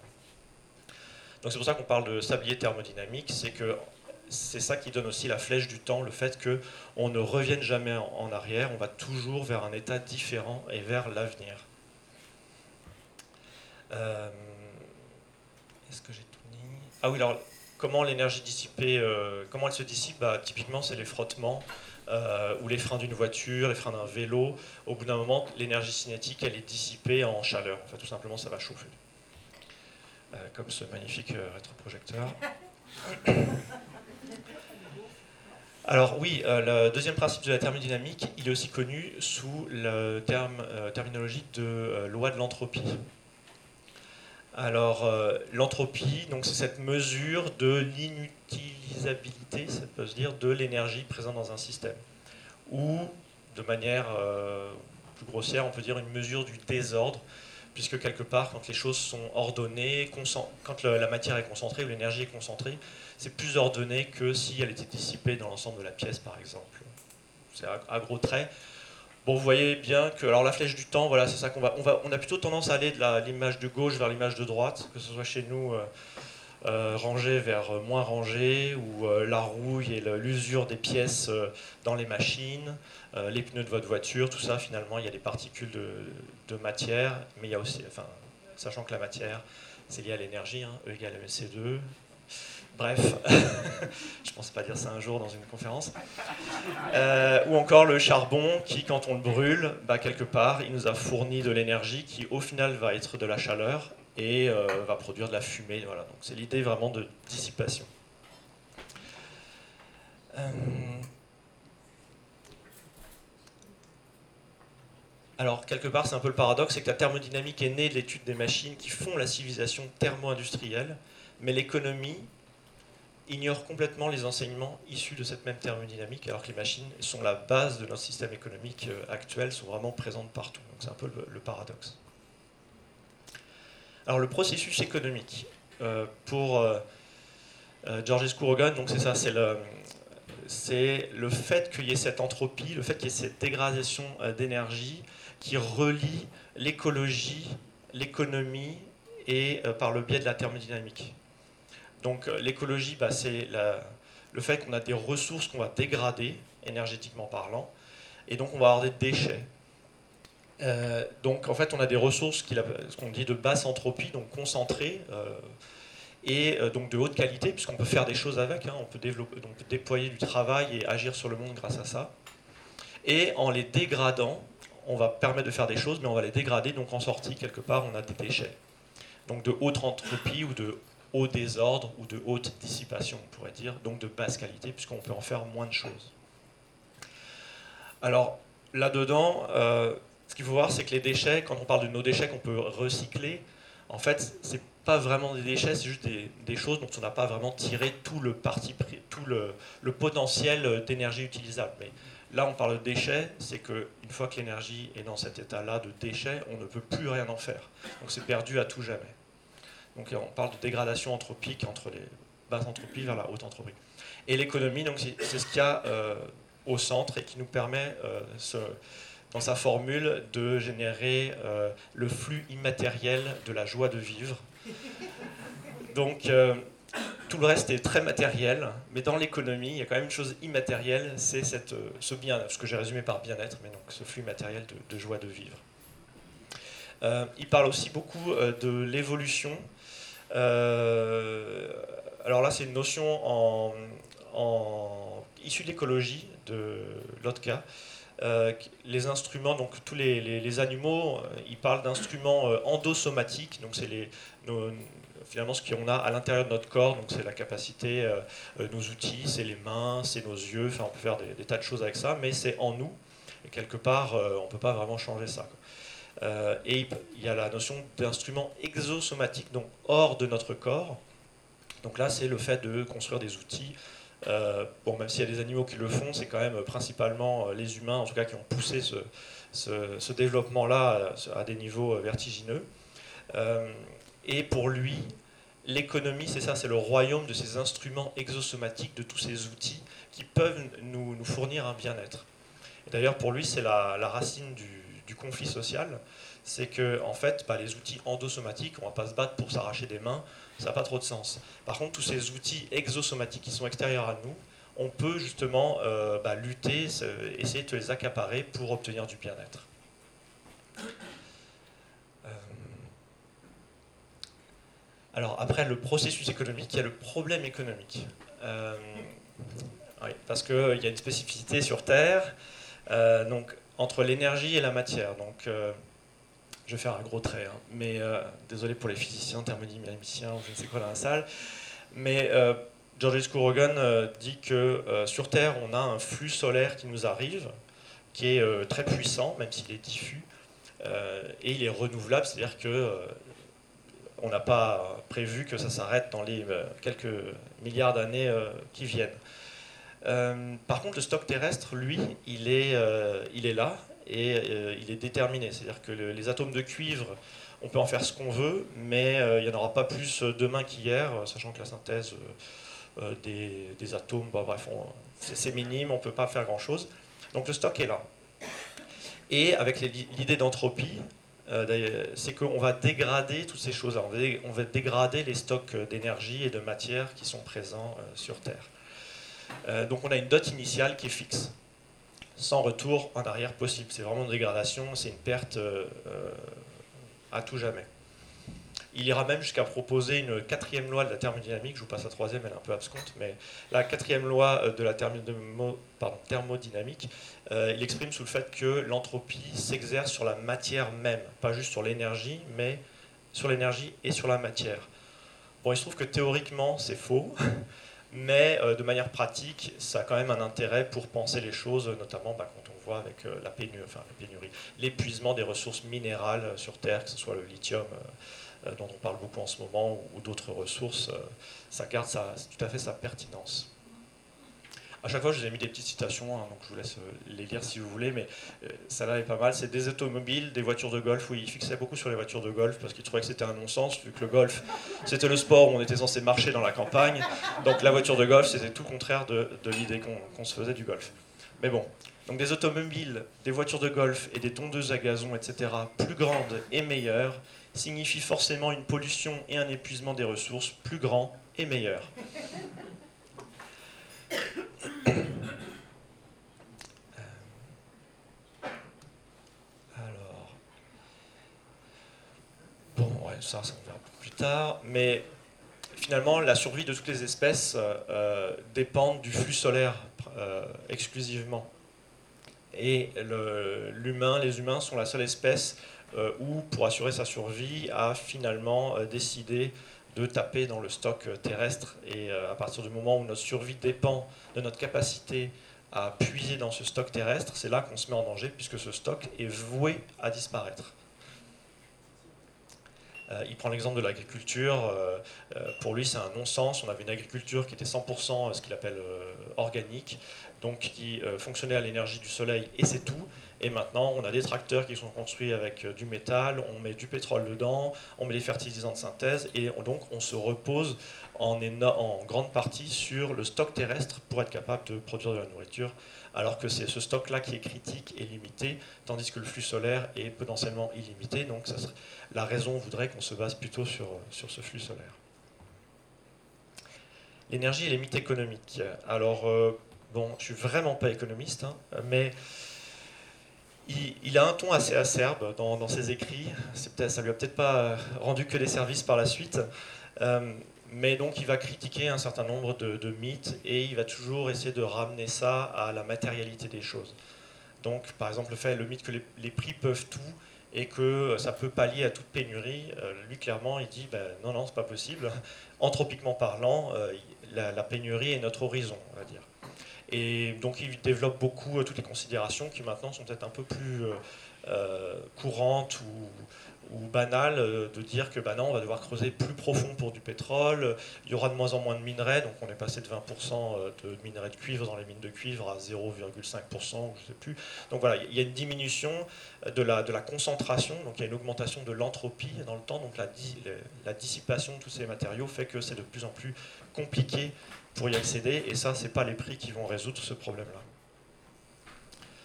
Pareil, il s'attaque, bon là on a bien compris, au recyclage sans fin, donc euh, s'il n'y a pas de circularité, il y a toujours des pertes dans le système. Euh, la poussière des pneus, l'usure des pneus, on ne va pas pouvoir la récupérer, donc il y a des limites à ça. Même si en fait, et c'est là que la quatrième loi de la thermodynamique qu'il a proposée est fausse, c'est qu'en théorie, vu qu'on a plein d'énergie qui nous arrive du soleil, on pourrait mais il y a d'autres limites qui vont embarquer, euh, des limites biologiques et des limites de temps. Euh, si toutes les poussières de, nos pneus ou de je ne sais quoi, d'usure étaient dans la, dans la nature, on pourrait, euh, nous qui fonctionnons à l'énergie solaire, on pourrait passer notre temps à aller les chercher. Ça nous prendrait beaucoup de temps, puis on ne on peut, on peut pas voir toutes les particules, donc on a des limites biologiques. Donc en pratique, sa quatrième loi, elle est quand même, elle est quand même d'un intérêt, et pour dire que le, recyclage ne peut pas avoir lieu en fait. Euh, voilà, je crois que je suis à peu près tout dit. Ah oui, et surtout que l'état des techniques à un moment donné, euh, bah, on peut améliorer le recyclage, mais il y a toujours un coût supérieur. C'est-à-dire qu'on va dégrader l'énergie pour agir. Donc même si on va dépenser l'énergie pour récupérer une matière, on va dépenser plus d'énergie euh, que la matière qu'on va réussir à euh, récupérer par ce processus. Donc c'est une manière bornée qu'on peut faire du, recyclage. Pareil sur l'innovation donc pour lui, c'est que l'innovation sans limite, en tout cas ce mythe du génie humain qui a toujours su euh, repousser les limites, euh, c'est comme si nous, en tant qu'humains, on était mortels, mais que l'humanité pourrait être immortelle, euh, elle. Et donc il parle beaucoup des limites de la substitution perpétuelle. Donc par exemple, si on n'a plus de telle ressource, on n'a plus d'aluminium, on va utiliser du cuivre. Si on n'a plus de cuivre, on va utiliser autre chose. Mais bon, le stock est fini et anthropiquement, il ne peut que décroître donc on a beau substituer, on substitue peut-être assez facilement au début, puis petit à petit ben, on se retrouve très contraint et la substitution commence à être plus difficile. Surtout que chaque fois qu'on substitue, ça veut dire qu'on a utilisé cette matière pour faire quelque chose. Donc on a accéléré la dilapidation de notre, de notre haute, de notre basse entropie de départ, et on l'a, on l'a dissipé. Euh, donc à chaque fois qu'on substitue, c'est pour mieux dissiper encore plus, et donc notre, notre cage se referme de plus en plus vite. Euh, voilà, c'est ça que la maîtrise d'une nouvelle énergie va impliquer donc euh, aussi la mise au point de nouvelles machines, de nouveaux convertisseurs. Donc ça demande plus de matière. Euh, donc on va dissiper encore plus le stock de, matière présent sur Terre. Donc on accélère en fait notre épuisement de, de minéralogie. Alors, l'état stable et le salut écologique. Alors là, il, va plus loin que finalement que Limits to Growth, qui disait que la croissance euh, infinie dans un monde fini n'est pas possible. Et lui, il dit, bah, non seulement c'est pas possible, mais en plus, euh, non seulement le monde est fini, mais euh, il rétrécit. C'est-à-dire que vu que notre stock de matière utilisable rétrécit, notre capacité à agir rétrécit, donc on n'est pas dans un monde stable dans lequel la croissance infinie est impossible, on est en plus dans un monde qui se rétrécit et donc même l'état stable n'est pas possible. Parce que même, euh, je ne sais pas si vous vous rappelez, mais euh, dans Limits to Growth, il y a un des scénarios, ils ont dit, bon, si on veut arriver à un état stable, quelles seraient les hypothèses à mettre en place, etc. Et là, ce qu'il dit, clairement, il a été très, même s'il reconnaît les apports de ce rapport euh, de Limits to Growth, il dit clairement, oui, mais non, ça ne va pas du tout, on est dans un monde qui décroît, et donc on va être contraint de plus en plus. Et même, euh, il a un, disciple, Herman Daly d'ailleurs, euh, qui est mort il y a quelques semaines, je crois, euh, qui était donc quelqu'un qui était son disciple et qui a développé vraiment le concept d'économie stationnaire. Et il a été très cinglant et très critique, même envers son disciple. Donc là aussi, il ne devait pas être super facile à vivre, je pense. C'est un peu tous les pionniers, ils, ont, ils, sont toujours un peu coriaces, puis je pense que l'entourage doit, doit un peu prendre. Alors, euh, je regarde le temps. Euh, ça aussi, ça décroît. Donc, euh, décroissance inévitable et équité. Alors ça, il, a, il a un très grand sens de l'éthique. Et je pense que ça, ça, ça structure vraiment aussi sa pensée. Et son constat, c'est de se dire, bon, si le stock terrestre diminue de manière constante à mesure qu'on l'utilise, et plus on fait de choses, plus il diminue vite. Et vu qu'il est limité, à un moment donné, il va s'arrêter, il va être euh, inutilisable, on aura tout dissipé. Donc, déjà, de fait, si l'humanité dépend de ce stock pour subvenir à, ses besoins fondamentaux, hein, sa survie, on parle de l'agriculture, des choses comme ça, ça veut dire que l'humanité va s'arrêter de fait, euh, à moins de retourner à l'état de chasseur-cueilleur. Mais sinon, parce que là, dans ce cas-là, on, dépendrait uniquement du flux solaire. Mais sinon, l'humanité va s'arrêter. Et donc, qui sommes-nous pour dilapider finalement ce patrimoine de l'humanité euh, sans, tenir, sans prendre en compte, sans tenir compte des générations futures.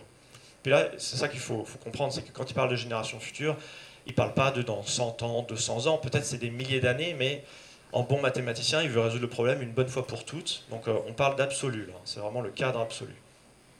Donc pour lui, l'équité intergénérationnelle nous impose de, de d'optimiser, de, taper dans ce stock le moins possible, vraiment, parce que bah, les, générations futures n'ont pas voix au chapitre, euh, notamment par le fait que euh, les prix dans l'économie euh, permettent une, allocation de certaines ressources, mais entre les vivants, entre la génération présente. Et même si on planifie à quelques générations, en tout cas à, 10, 20, 30 ans, certainement les prix ne reflètent pas les générations suivantes qui n'ont pas droit au chapitre. Et donc pour lui, c'est très important de se dire si on les prend à cœur, c'est pour ça sa citation Tu aimeras ton espèce comme toi-même, donc euh, qui suit euh, le euh, Tu ne tueras point et tu aimeras ton prochain comme toi-même. Bah là, c'est Tu aimeras ton espèce comme toi-même, pour dire à quel point il voyait de manière globale et absolue. Et le dernier point, c'est la notion de destinée prométhéenne de la technologie humaine. En fait, quand il regarde un petit peu les, innovations importantes, fondamentales dans euh, nos outils. Et finalement, ce qui a fait qu'on on s'est servi de ce stock terrestre de matière limitée, euh, il, repère deux euh, grandes révolutions. Donc, ce qu'il appelle Prométhée 1, Prométhée, Prométhée 1 donc la maîtrise du feu, qui est la conversion d'énergie chimique en du bois en, énergie, en chaleur, tout simplement. Il s'agit d'une réaction en chaîne, puisqu'avec une petite euh, flamme, on peut faire euh, brûler du bois, qui lui-même peut faire brûler plus de bois. Donc euh, finalement, ça fait une réaction en chaîne. Et le, le X, ce qui dit là, le, paradoxe, le problème, c'est que le X de tout don prométhéen est d'accélérer le développement technique, lequel, à son tour, contribue à l'épuisement croissant, croissant pardon, du combustible qu'il entretient. Donc à chaque fois qu'on a cette révolution prométhéenne, finalement, on se condamne à euh, dilapider la ressource qui, nous a donné euh, ce, don. Euh, il, identifie Prométhée 2, qui est la machine à vapeur, pour la même raison, donc ces deux caractéristiques. La, la conversion de la chaleur, cette fois, en énergie motrice, et cette réaction en chaîne, puisqu'il ne faut pas beaucoup de charbon pour extraire suffisamment de charbon euh, qui va faire tourner euh, une autre machine euh, qui va permettre de remplacer cette machine. Donc avec peu de charbon, finalement, il y a cette réaction en chaîne d'avoir de plus en plus de, charbon et de, machines. Donc ce qu'il appelle l'âge des combustibles fossiles. Et pour lui, bah, la question c'est qu'est-ce que sera, sera Prométhée numéro 3 L'énergie solaire, il, il, en parle, mais il y a quand même beaucoup d'obstacles qui se qui diminue les, chances de ce candidat d'être un don prométhéen. Et en tout cas, il insiste bien sur le fait que si on a euh, un nouveau don, euh, ça sera forcément comme les, premiers, c'est-à-dire qu'il est voué à disparaître. Euh, et il dit que finalement, le seul moyen de ne pas se planter, c'est surtout de réduire la voilure.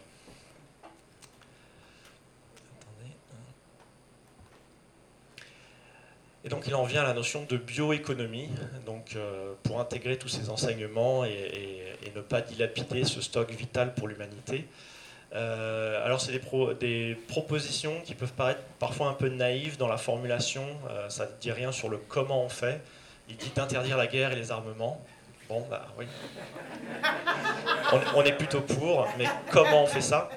Mais en tout cas, ce qui est intéressant ici de, voir avec ces propositions, c'est qu'elles découlent de ces, considérations euh, euh, sur l'énergie, sur la matière, donc des considérations matérielles, et il en tire euh, ses conclusions sur un programme économique, bioéconomique justement. Donc aider les nations sous-développées à accéder à une vie digne, mais non luxueuse, stabiliser la population à un niveau soutenable par la production agricole organique, donc dépendre uniquement du flux solaire, éviter soigneusement tout gaspillage d'énergie, euh, par équité pour les, générations futures, nous guérir de notre soif morbide de gadgets extravagants, nous débarrasser de la mode, ce qui voit vraiment comme le degré zéro de, l'intérêt euh, de, ce point de vue-là. Euh, il y a d'autres dimensions à ça, j'imagine. rendre les marchandises plus durables et surtout réparables, et euh, avoir un temps suffisant de loisirs pour éviter la course en avant. Donc, qu'il appelle le, cyclo, cyclondrome, je ne sais pas comment. Mais en gros, il dit euh, ah oui, c'est de se raser vite le matin pour pouvoir aller à l'usine pour construire une machine plus, rapide pour pouvoir se raser. Donc, c'est l'idée du hamster, un petit peu en boucle. Donc, de prendre le temps et de, de prendre du loisir, tout simplement. Alors, accueil et influence.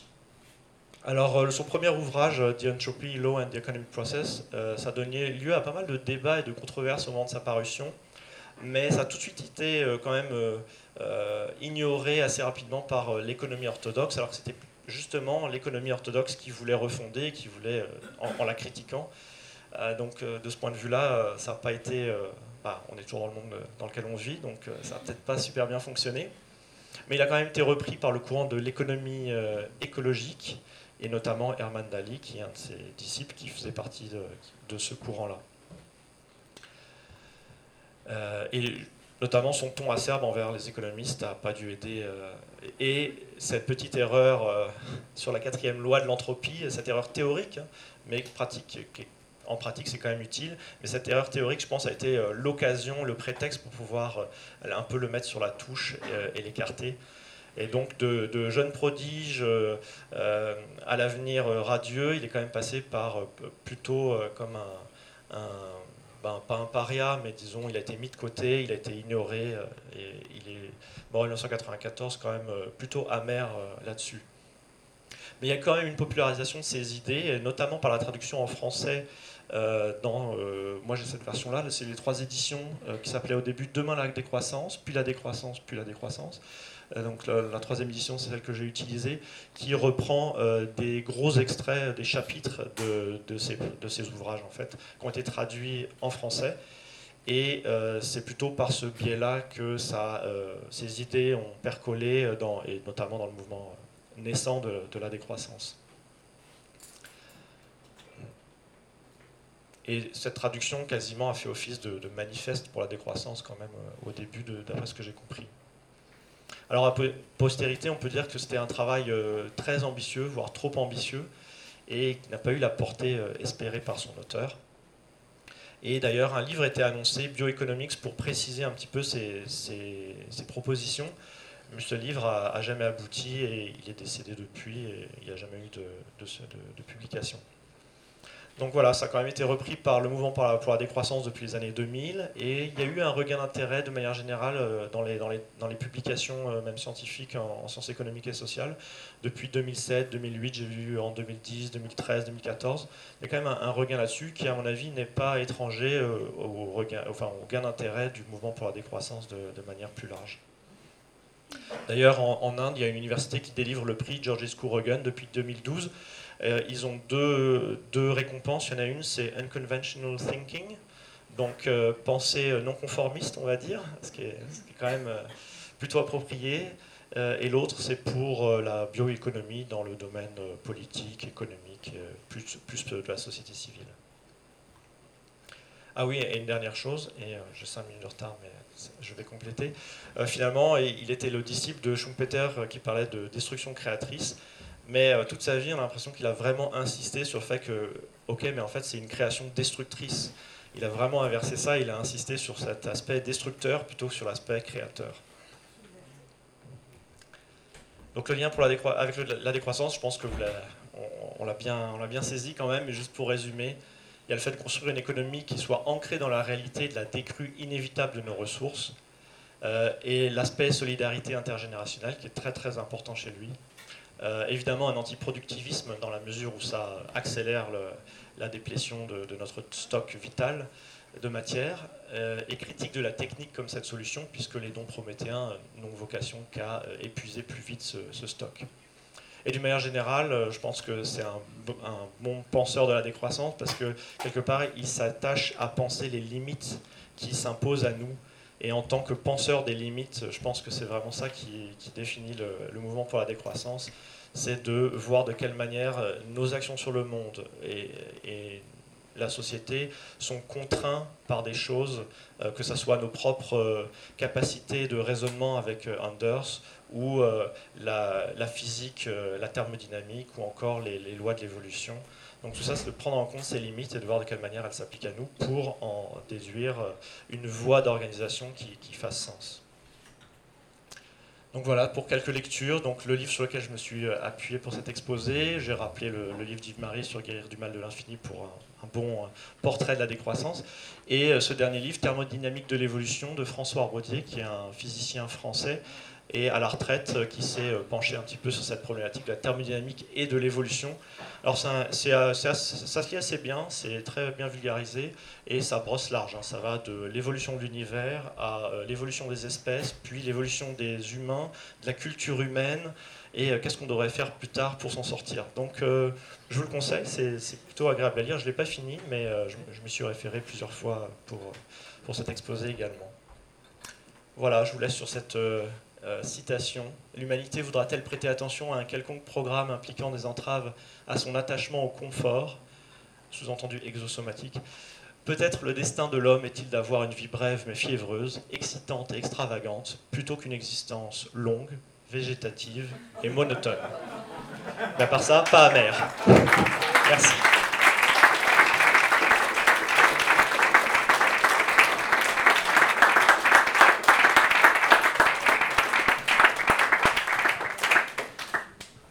Merci beaucoup Bastien. Euh, chapeau aussi peu à toi euh, pour cette première. Et donc on fait une pause. 10 minutes, c'est ça? J'ai des choses à dire, mais, je, vous laisse, euh, je vous laisse aller. Je peux peut-être juste faire le... Je peux juste pointer, pointer les mains. Comme ça, vous n'aurez pas à vous occuper de ça. Ah, il y a des oui, les commentaires sont possibles, pas des commentaires d'une heure, mais les commentaires sont possibles, évidemment, sont les bienvenus, mais sinon, plutôt pour discuter. Donc, qui veut commencer? Vas-y. Euh, alors moi j'ai plusieurs questions. Euh, la première c'est est-ce qu'on peut avoir les slides tu, veux, tu veux prendre... On va partager nos... Euh, bonsoir à tous. ma première question c'est est-ce qu'on peut avoir les supports de présentation? Parce que c'était vraiment intéressant. J'ai pris des photos mais... Euh, bah, cher. C'est très cher. Très cher. Parce qu'il y a prise de notes aussi. Euh, la, première question que j'avais, c'était pour Sophie. Euh, du coup, c'était sur la propriété privée euh, des moyens de production. J'ai pas compris la notion de acceptable pour les, petites entreprises. je voulais y revenir. Est-ce que c'est acceptable pour les petites entreprises parce qu'il y a des, bah, des petites directions et que c'est OK de, bah, de revaloriser l'investissement ou est-ce que ça va au-delà de ça? Et puis ensuite, j'avais une autre question, mais pour. Ah oui, j'en avais une euh, oui, euh, la deuxième c'était donc pour Bastien. Euh, tu aimeras ton espèce comme toi-même. J'ai trouvé ça un peu anthropocentré, mais anthropo avec un A. Est-ce qu'on on peut aller au-delà de ça et critiquer un peu cette vision-là? Merci. Ah bah, merci à toi pour ces questions pertinentes. je vais peut-être démarrer un premier début de réponse, puis Yves-Marie, je pense que tu auras des... Ok. je te dirais que l'auteur précise pas particulièrement ce point-là, euh, sauf si c'est mon erreur et que j'ai survolé ce passage, mais je pense pas. Euh, d'après moi, c'est acceptable dans le sens où lui, ce qu'il reproche, c'est que euh, les profits faits par la possession de ces moyens de production sont répartis injustement et ne sont pas donnés bah, aux travailleurs. c'est comme s'ils étaient spoliés de, leur travail.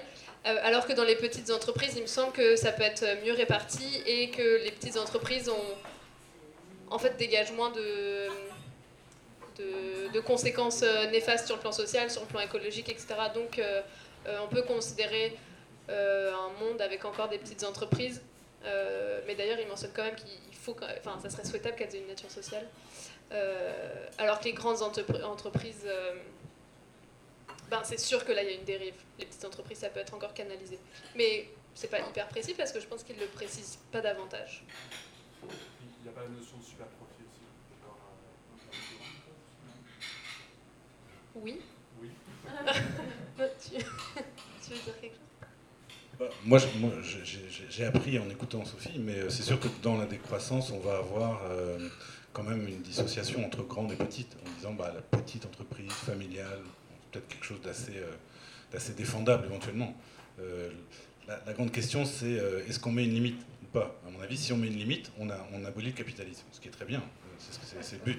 Mais c'est-à-dire que si on ne met pas de limite, ben, petite entreprise deviendra grande, etc., potentiellement. Donc là, on, reste dans la dynamique capitaliste.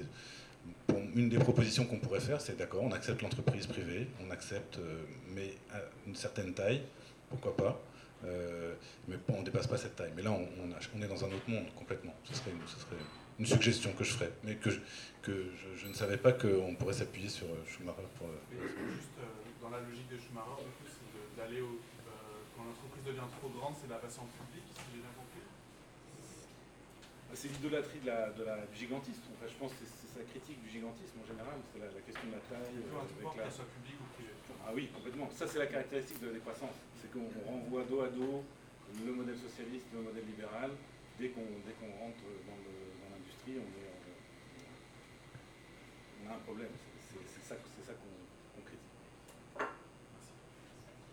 Ok, donc euh, sur euh, l'anthropocentrisme, euh, bah oui, tout à fait. Bah, déjà, notons que dans les années 70, quand il aimait ça, il est déjà de passer de notre génération. Ce qu'il faut pas perdre de vue, c'est que d'un point de vue économique, il, semble vraiment dans le point de vue économique, d'un point de vue économique, les règles économiques sont là, déjà, pour les humains, euh, et euh, au sein des humains, euh, se limite à notre génération. son but en disant ça, c'est d'étendre la sphère de, notre empathie ou de notre intérêt. évidemment, on peut les encore plus, et, c'est vrai, aux autres animaux. Ceci étant dit, ce qu'il faut voir aussi, c'est que d'un point de vue encore une fois de la, problématique qui se pose des ressources de ce stock limité, les animaux ne, piochent pas dedans, ne vont pas chercher dans ce stock-là. Euh, et n'ont pas besoin de ce stock-là pour leur survie. Seul l'humain, par le fait qu'il a créé sa dépendance à ce stock-là pour sa survie, vient taper dedans. Donc, et donc c'est sur cette considération-là qu'il faut penser aux générations futures. C'est juste pour ça. Mais oui, la décroissance euh, a vocation à être antispéciste.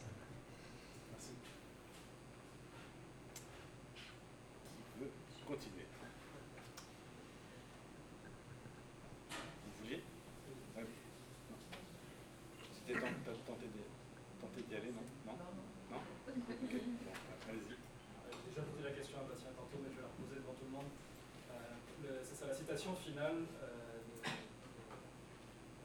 Jean Chescou, Rogan, c'est ça euh, Il nous dit que soit on peut vivre une vie euh, longue et monotone ou une vie festive et joyeuse et courte. je pense qu'on peut retrouver cette citation contre lui en expliquant que ben, pourquoi ne pas cramer toutes les ressources dont on a à notre disposition que d'essayer de les préserver le plus longtemps possible dans un très slow burn où on serait dans une sorte de vie d'assaise permanente. Et pourquoi on devrait valoriser les générations futures qui n'existent pas au détriment de notre propre vie qui existe.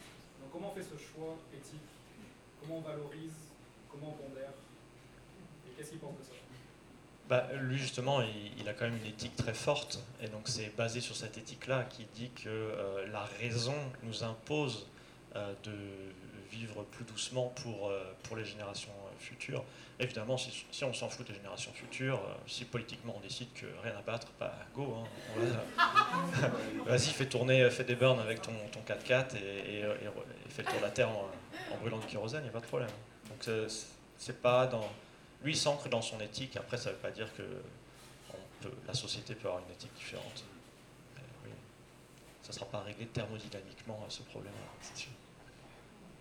Vous voulez réagir, une autre question Vous pouvez réagir à ça Vas-y, vas-y. Il faut juste euh, se souvenir que le partage, c'est l'une des valeurs fondamentales aussi de la décroissance, comme euh, Marie l'explique très bien. Euh, alors que ce soit le partage avec les générations futures ou le partage avec les autres espèces, qui est aussi au centre des problématiques écologiques aujourd'hui. Je pense que c'est une réponse à cette question qu'il faut prioriser le partage. Je dirais quand même que la, décroissance est une, idée humaniste. Euh, alors effectivement, il y a un anthropocentrisme qu'on peut peut-être critiquer, mais, euh, mais on met quand même euh, l'espèce humaine au centre de nos préoccupations quand même. donc contre un certain écologisme aujourd'hui qui pourrait au contraire être très anti-humaniste.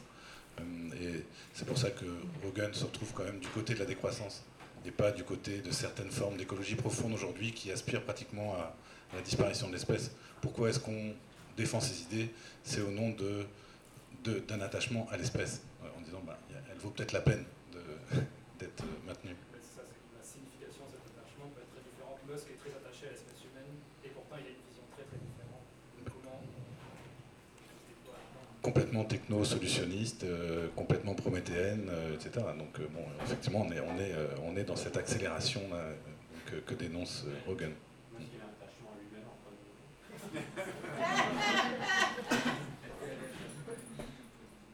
D'autres questions ah, tu voulais, ah, tu voulais... À vous la parole. commentaires. Ensuite ben, 8 euh, milliards de population et la décroissance, euh, ça rime comment ou, euh, Ça va être une organisation incroyable, me semble-t-il. Comment on répond aux besoins d'une population de 8 milliards, population mondiale, dans un, un contexte de décroissance? Je peux y aller qu'à un début, et puis je pense que ça sera complété, mais bah déjà 8 milliards d'humains, euh, ok, mais 8 milliards de Canadiens ou de Burkinabés, c'est pas la même chose. Donc, euh, dans quelles conditions et avec quel rythme d'épuisement des, ressources ou de pollution, c'est quand même une grande, grande question. Euh, après, il y a quand même des études qui tendent à montrer la capacité à nourrir une certaine population qui, serait supérieure à la population actuelle. et encore une fois, après, il y a quand même ce problème de qui profite vraiment de de ce flux immatériel de, joie de vivre, pendant que d'autres euh, ne profitent pas vraiment de, des conditions euh, de vie acceptables. Euh, pour compléter, je dirais que bah, la question de la surpopulation, c'est peut-être d'ailleurs toi qui me l'as appris il y a quelques années, mais ça peut poser un certain problème parce que c'est comme si ça mettait le, le focus sur les populations du Sud qui sont les, les plus victimes de, des dérèglements climatiques et puis les moins responsables. et finalement, ça, ça retire un peu notre responsabilité euh, de, ceux qui ont un peu tout brûlé.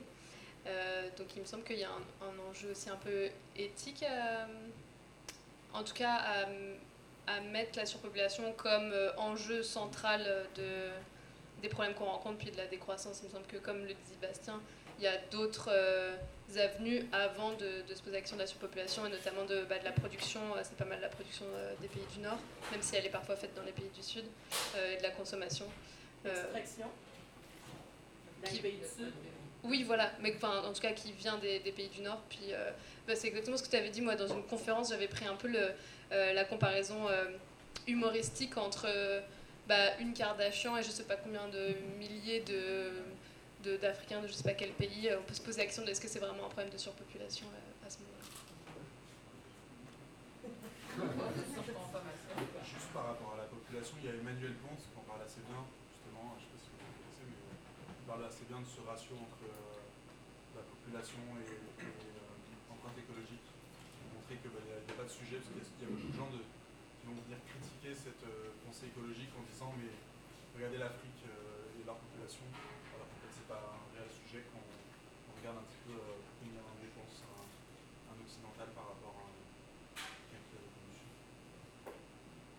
Bon, C'était pour savoir comment on répond un peu euh, à ces gens-là, parce que la, la, la, la donne, est, elle est présentée aussi. Euh, je vois plein de choses passer, pas pousser sur 8 milliards.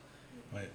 Mais je pense qu'il faut commencer par reconnaître qu'on a un système euh, donc, euh, capitaliste qui répond très mal à tout ça, hein, qui génère toute cette population. Cette population est l'effet de ce système, mais il répond très très mal à ses besoins. C'est-à-dire qu'on a un système d'une inefficacité absolue. Il est en train de détruire les conditions d'habitation euh, de la Terre, et en même temps, il ne satisfait pas des besoins élémentaires d'une très grande partie de la population humaine. Donc on a un système de merde, de toute façon, il est, il est indéfendable.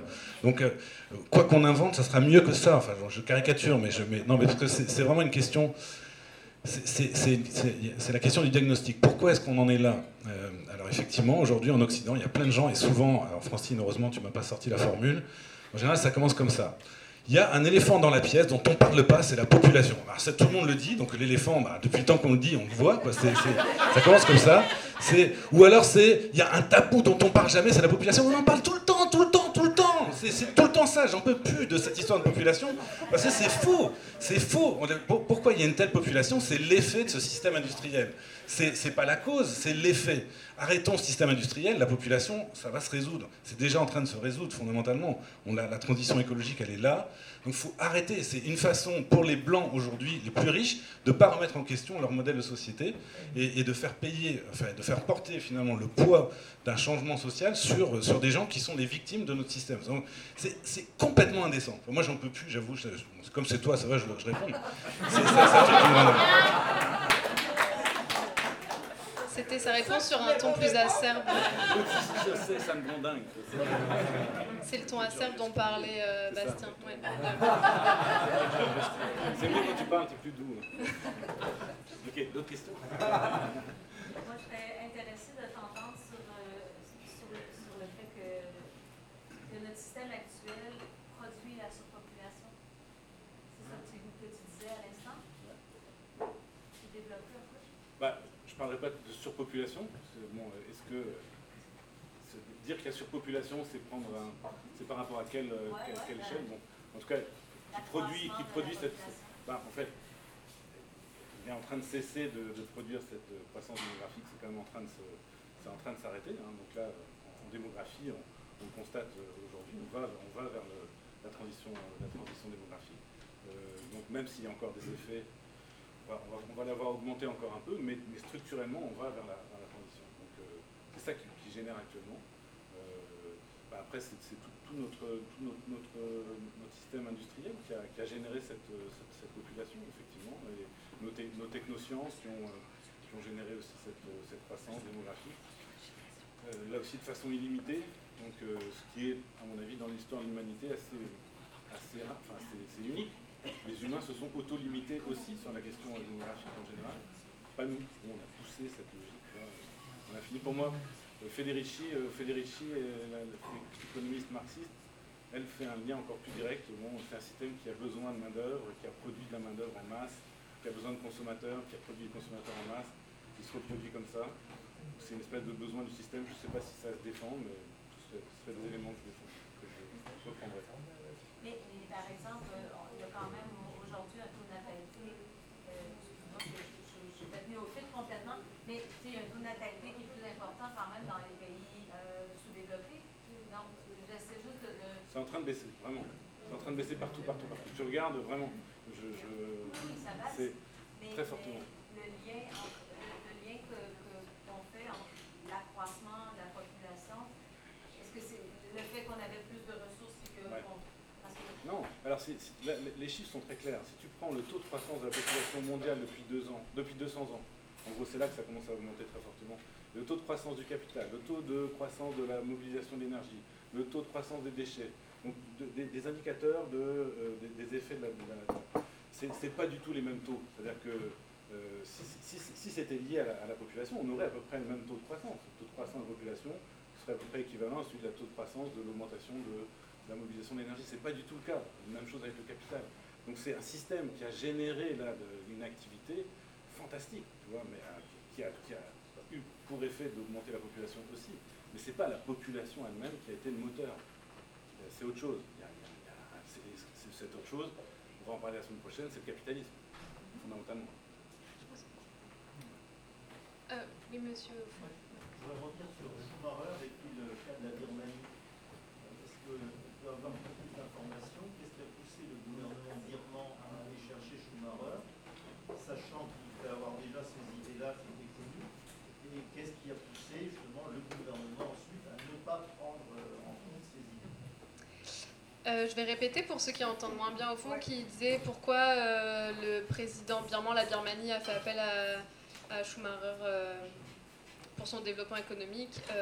et la Pourquoi avoir deuxième. rejeté ces idées? Ouais, voilà. Et pourquoi finalement ne pas avoir tenu compte de ces idées? C'est une super bonne question. J'en ai aucune idée à vrai dire. Je c'est pas mentionné dans son ouvrage et c'est même pas mentionné dans sa biographie, dans rien de ce que j'ai lu. Mais c'est vrai que on a vu que le président birman était insistant à plusieurs reprises pour qu'il vienne, donc il y avait un intérêt quand même pour pour sa posture. Mais hum, je sais pas pourquoi. euh, bah, comment déjà il le connaissait, même si on sait qu'il évoluait dans les hautes sphères, donc euh, il était déjà connu. Euh, ensuite, pourquoi c'est bah, pourquoi ces idées n'ont pas été conservées je, je suis quand même pas surprise dans le sens où ça peut arriver de se dire ah c'est, bien d'avoir des avis un peu différents et un peu bah, opposés à ce qu'on connaît et c'est pas pour autant qu'on va aller de l'avant avec celle-ci. Moi, ça serait mon la manière dont je devinerais ça, mais euh, Est-ce qu'il y a moyen de le savoir ben je peux trouver peut-être un moyen de le savoir, mais de tout ce que j'ai lu, euh, c'est pas c'est jamais mentionné. Ouais. Non, ça n'a jamais été mentionné, donc je ne sais pas. Mais il y a sûrement moyen de le savoir. En tout cas, dans la biographie qui est relativement exhaustive, écrite par sa propre fille, c'est c'est pas mentionné. Puis dans les, les centres de recherche euh, non plus. Ouais. Mais si je trouve la réponse et que vous me donnez vos, votre coordonnée, ça, ça me fera plaisir de vous envoyer la réponse. Crois que j'avais une question devant. Ouais, euh, alors euh, moi ma question, enfin, c'était plutôt pour rebondir avant, puis après on va changer de sujet parce que ça a été pas mal le débat de la semaine dernière aussi. Mais, euh, mais accroissement de la population sur Terre ne pas dire nécessairement augmentation du nombre d'enfants par femme, mais veut aussi dire recul de la mort, entre guillemets. Donc arrêtons de voir aussi juste le sphère de le nombre d'enfants par femme, parce qu'en fait l'accroissement, ça passe aussi par, ok maintenant on meurt, on meurt plus à 55 ans, on, on meurt à, je sais pas, c'est c'est quoi, c'est quoi L'espérance de vie notre espérance de vie, mais- augmentée d'au moins 20 ans en, Ouais, c'est ça. en- en C'est ça. génération. Donc c'est aussi le recul de la mort que, que notre société nous impose, puis, juste la peur de la mort. En fait, c'est- Donc voilà. Un, c'était pas là la semaine passée, mais deux, euh, je trouve comme alternative, en tout cas, comme alternative. Voilà. Mais on, on peut changer de sujet maintenant. Population. Oui, selon certaines études, euh, l'espérance de vie est plus longue, mais l'espérance de vie en santé est, est en régression, euh, Mais c'est pas ça ma question. Alors, euh, dans certains milieux, on, euh, on parle énormément des approches d'économie circulaire comme solution euh, et comme de, de façon très très vaste. C'est la solution de l'économie circulaire. Alors, si on, reprend les propos du second auteur pour la thermodynamique et toute cette vision-là, ce n'est pas une solution. En tout cas, on sent, c'est, ça ne va pas dans la bonne direction non plus. C'est limité aussi alors que c'est présenté comme étant une euh, solution très très importante dans le milieu d'affaires, entre autres. Bah, oui, euh, clairement, euh, vaut mieux rien faire que faire des choses d'un point de vue thermodynamique. Donc, quelque part, c'est pour ça que les low-tech ou le fait d'avoir des outils réparables, euh, c'est mieux que de, de casser la chose et la reconstruire, parce qu'on dépense moins d'énergie à réparer une pièce qu'à réparer, enfin, à reconstruire la chose. Donc, de ce point de vue-là, oui, euh, le, moins on en fait, le plus on économise, donc euh, mieux c'est. Et sur l'économie circulaire, je ne sais pas si ça apprend enfin le, recy- le recyclage aussi. Le, problème, c'est que les matériaux qu'on recycle sont extrêmement spécifiques. Donc pour chaque matériau, il faut aussi la machine, entre guillemets, le procédé. Donc euh, ce, procédé, cette machine, euh, étant spécifique, plus on veut recycler de choses différentes, plus il faut de procédés différents, plus il faut de machines différentes, qui elles-mêmes s'usent, euh, qui elles-mêmes requièrent des- de l'énergie pour être construites, des matériaux pour être construits, et donc s'usent, doivent être réparés, etc. Donc on multiplie le stock comme ça qui, est, qui est alloué au recyclage et ce stock-là peut prendre aussi des proportions importantes assez rapidement. Et toujours avec une perte. Toujours. Donc euh, il n'y a jamais de recyclage euh, complet.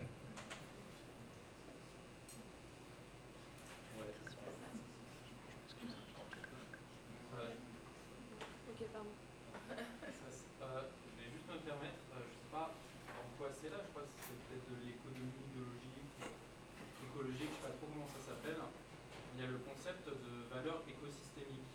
Alors, en soi, ça consiste à donner une valeur économique, euh, c'est ça, à des facteurs euh, environnementaux. Mettons, euh, si euh, on veut construire, euh, je sais pas moi, une route, euh, ben, on va prendre en compte euh, les coûts, donc euh, c'est ça, euh, généré en fait par la perte euh, d'arbres, ça peut être de nature en construisant la route. Je voulais juste savoir si, ça, en termes économiques, c'est quelque chose qui peut être considéré par la décroissance ou, juste par le développement durable. Je vais faire un début de réponse. Mais bah, c'est l'approche inverse que celle de Georges Rogan. C'est-à-dire que Georges Rogan, il essaye de refonder l'économie en se basant sur l'écologie. Euh, là, c'est le fait d'intégrer l'écologie dans le paradigme économique existant. Donc euh, la règle d'or, c'est donner un prix aux choses et ça va, se régler- résoudre tout. Euh, le problème de cette approche aussi, c'est que donner un prix aux choses, ça veut dire qu'on peut se les accaparer. Et à partir du moment où on les possède, on peut les détruire. Donc il y a juste un coût à la destruction, mais ça ne veut pas dire qu'il n'y a pas de destruction. Donc si c'est des choses qui sont considérées comme vitales pour notre survie, euh, c'est pas de mettre un coût à la destruction, c'est d'empêcher cette destruction. Donc euh, ça, c'est une grosse limite que, que je vois là- là-dessus.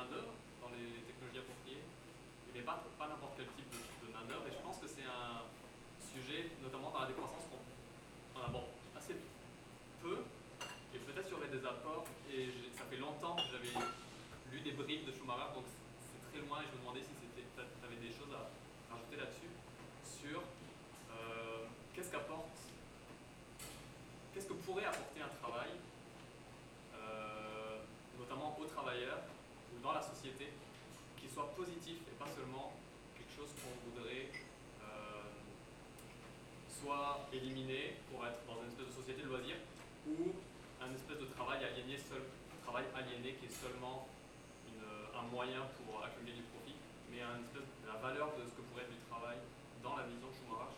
Quand tu parles de travail, tu parles de travail rémunéré, euh, pas de travail euh, au sens. Euh, mais je me rappelle. Est-ce que Schumacher il parle de ça C'est ça en fait ma question, et je sais plus s'il parle de travail rémunéré ou. Ouais, je serais curieuse aussi d'avoir euh, les commentaires d'Andrea, si tu veux, parce qu'elle a, elle a étudié cette question du travail plus en détail que moi. Euh, de ma compréhension, euh, lui, il parle quand même de. Bah, quand il parle de l'industrie, il parle de travail euh, rémunéré, de, de salariat. Euh, et il a l'air quand même, bah, comme je disais, en faveur de donner de l'emploi au plus grand nombre de personnes, parce que ça va avec son objectif d'assurer une qualité de vie minimum à tous. Euh, pour autant, quand il prenait l'exemple de la Birmanie, où il voyait les gens travailler, où il parle de travail digne, euh, je suis pas sûre qu'il parle seulement de travail salarié, je pense qu'il parle aussi d'occupation, de, répondre à ses besoins en dehors de, bah, l'entreprise ou de l'industrie. Euh, lui, ce qu'il voyait, il mettait une grande emphase sur euh, le travail manuel et aussi le fait d'autoproduire euh, ses conditions de vie. Euh, il parle du fait que d'évoluer dans des grandes entreprises où déjà les responsabilités sont prises euh, au-dessus de nous sans les comprendre, mais en plus avec des, technologies euh, avancées, donc on ne comprend plus tout le processus.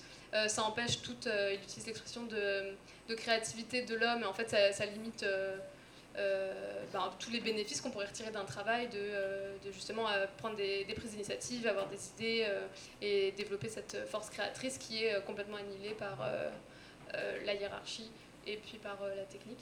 Je ne sais pas si je réponds à ta question. Puis je pense que sur le travail, il y aurait beaucoup de choses à dire euh, par rapport à cet auteur. Est-ce qu'André, tu as des choses à ajouter? Ben, je pense que Ambre également peut, peut répondre à cette question. Je pense qu'il y a, il y a un groupe de penseurs qui sont comme des précurseurs de la décroissance ou des, ou des, euh, des objecteurs de croissance qui valorisent le travail euh, par rapport aux autres penseurs qui, qui pensent que la technologie va nous libérer complètement de, de tout le fardeau du travail. Mais il faut, il faut se rappeler qu'on parle là de, de travail autonome et pas du travail hétéronome. Je vais en parler la, semaine prochaine avec euh, l'explication d'André Gertz qui, qui faisait cette distinction et aussi Ivan Illich qui est un autre précurseur de la décroissance dont euh, on ne parle pas cette, cette session, mais, mais cette idée de, de travail autonome où on, est, on est le maître de notre propre, de notre propre effort. Euh, et ce travail-là est très valorisé par rapport aux, disons, les, euh, les éloges à la robotique qui va nous libérer de tout effort, qui est quand même très, très courant euh, dans un certain secteur de la gauche éco-moderniste qui, qui veut juste se se débarrasser de, tout effort, puis on va, on va juste euh, ensemble. Alors je, je pense que c'est un, c'est, un question intéressante et je pense que Schumacher, justement, c'était l'un des premiers avec euh, d'autres penseurs comme Mumford qui valorisaient euh, le travail comme tel et euh, Simone Veil, mais à Ambre, alors tu, tu peux euh, peut-être... euh, Bah, tout à fait, je vais juste pour, bah, compléter. euh, bah, Simone Veil, elle, elle, elle dit bah, exactement ce que Andrea vient de dire. Elle ajoute la dimension euh, un peu contemplative, que la, la capacité à s'arrêter sur son travail, ça peut être un critère. Alors que- Ça, c'est les limites de la technologie.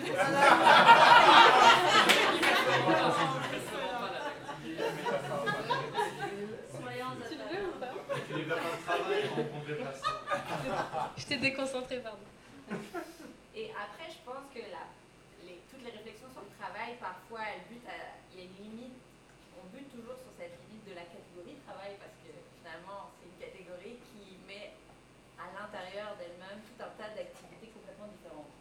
Et du coup, euh, là, souvent, quand on pense la question du travail, bah, on bute sur, euh, sur cette catégorie-là qui finalement parle de quoi De quelle activité finalement Et je pense que c'est c'est aussi la réflexion Mais pour compléter rapidement par rapport à une des citations que j'ai montrées, je ne l'ai peut-être pas souligné au moment où je l'ai montré, mais il dit que si les, les, ouvriers sont heureux au travail, ils vont être d'autant plus efficaces. Puis ça m'a quand même marqué, c'est pas complètement dans la pensée de la décroissance, il y a quand même un effet de on les rend heureux, mais parce que nous, on va en tirer des, des profits. Et c'est là où j'ai l'impression que peut-être sa position sur le travail est, peut être floue. En tout cas, il n'est pas critique complètement de, du fait de travailler dans des industries, mais il insiste beaucoup sur le travail digne, le travail non violent. Euh, avec aussi une forme de spiritualité derrière et de force créatrice. Donc je pense qu'il n'est pas opposé à cette forme de travail-là rémunéré, salarié, euh, mais sous certaines conditions.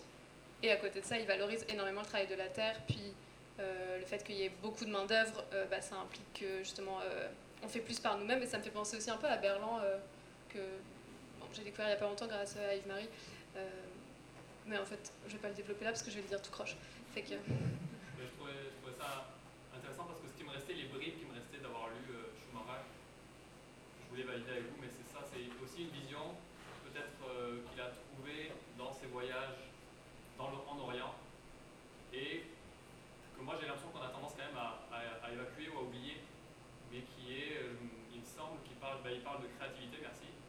La, la, la, en fait, le, comment est-ce que l'individu qui travaille, qui, qui agit par sa créativité, on se retrouve nourri lui-même juste de cette activité-là. Mais euh, la dignité aussi, il parle, je crois, d'humilité, euh, d'apprendre la patience, euh, comme des vertus qu'on oublie, mais en fait, le travail, ça peut nous servir à, en fait, à, à forger notre propre caractère et à trouver des vertus dans une activité plutôt que de vouloir ça, évacuer complètement ce travail. Mais c'est, ouais. Mais je l'ai supprimé de ma présentation parce qu'il y avait déjà trop de citations, mais à la fin de sa période euh, un peu forcée en agriculture, il dit j'aurais dû être fermier plutôt qu'économiste. Et je pense que c'est vraiment toutes les vertus que, que tu as, as citées, euh, que je peux très facilement m'identifier à ça aussi. De, en fait, on se sent bien en travaillant, euh, même si les conditions sont quand même plus difficiles, en tout cas physiquement euh, plus rudes, euh, que son travail d'économiste, où je pense que par moment, euh, il devait un peu en avoir marre d'être devant des livres et, j'allais dire des ordinateurs, oui, des années 70, je sais pas. En tout cas, vous m'avez compris. Euh, Il y a le monsieur au fond, puis après. Je rebondis sur l'histoire de la Chine et puis de l'Inde. Euh, allez voir actuellement, je pense que Schumacher sortirait dans sa tombe, parce que c'est pas du tout euh, ce qu'il aurait pu euh, souhaiter. Euh, alors, euh, je me pose la question, c'est à propos de. Je sais pas, j'ai pu comprendre qu'il y avait euh, une, une velléité des économistes de considérer la- l'économie comme une science dure. Je sais pas si j'ai compris ça. Euh, bon, si on a bien une science molle, c'est bien celle-là. Et, euh, j'ai l'impression qu'elle elle se, elle, elle, elle donne l'impression d'être dure parce qu'on a l'impression qu'il y a un peu un- une idéologie dominante qui a tendance à écarter toutes les autres possibilités et donc ça crée un, un système économique qui lui donne raison et que euh, c'est une espèce de raisonnement circulaire et qui est aveugle aux, euh, justement aux inconvénients de ce système-là. Alors je pose la question. Euh, alors, Schumacher et puis euh, Röntgen ont été complètement marginalisés, mais toutes ces pensées-là sont systématiquement mar- marginalisées.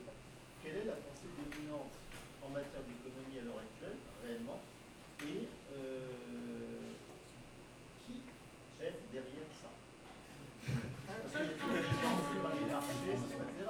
Il y a toujours quelqu'un derrière. Donc ça veut dire que qui sont les décideurs qui font que c'est ce modèle-là qui est prédominant. Je vais laisser répondre euh, Bastien ou Yves-Marie, mais juste rebondir sur le début qui n'était pas une question mais un commentaire. Euh, Peut-être que c'est parce que j'ai mal expliqué, mais c'est exactement ce que je voulais dire. Est-ce que euh, Schumacher fait ressortir que c'est pas du tout une science dure et, non critiquable, mais que ça donne cette impression-là? Et encore maintenant, la manière dont c'est présenté, ça se présente comme neutre et ça se présente comme, bah, comme vous disiez, il y a une voie qui est universelle, puis lui, par son cheminement, découvre qu'en fait, euh, non, il n'y a pas une voie universelle qui se veut euh, libérale, mais euh, il y a d'autres voies possibles, et il essaye justement de créer une nouvelle voie. Donc c'est, je me suis sûrement mal exprimée à ce moment-là. Pour ce qui est de Georges Rogan, je pense que euh, la science économique est une science dure, mais une science dure avec la réalité. Elle la malmène, elle, elle la nie même.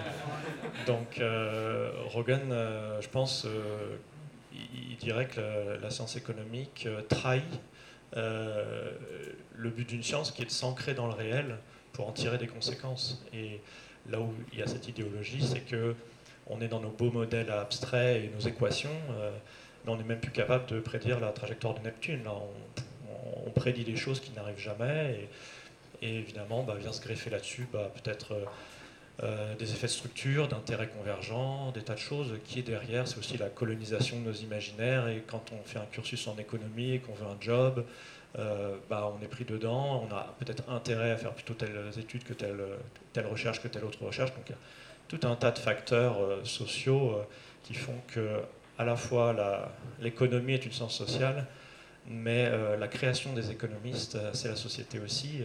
donc il y a des il y, y a des biais qui se, qui se retrouvent à, plein de niveaux. je, euh, je, dirais, euh, cette science économique là, orthodoxe, euh, c'est l'idéologie du capitalisme.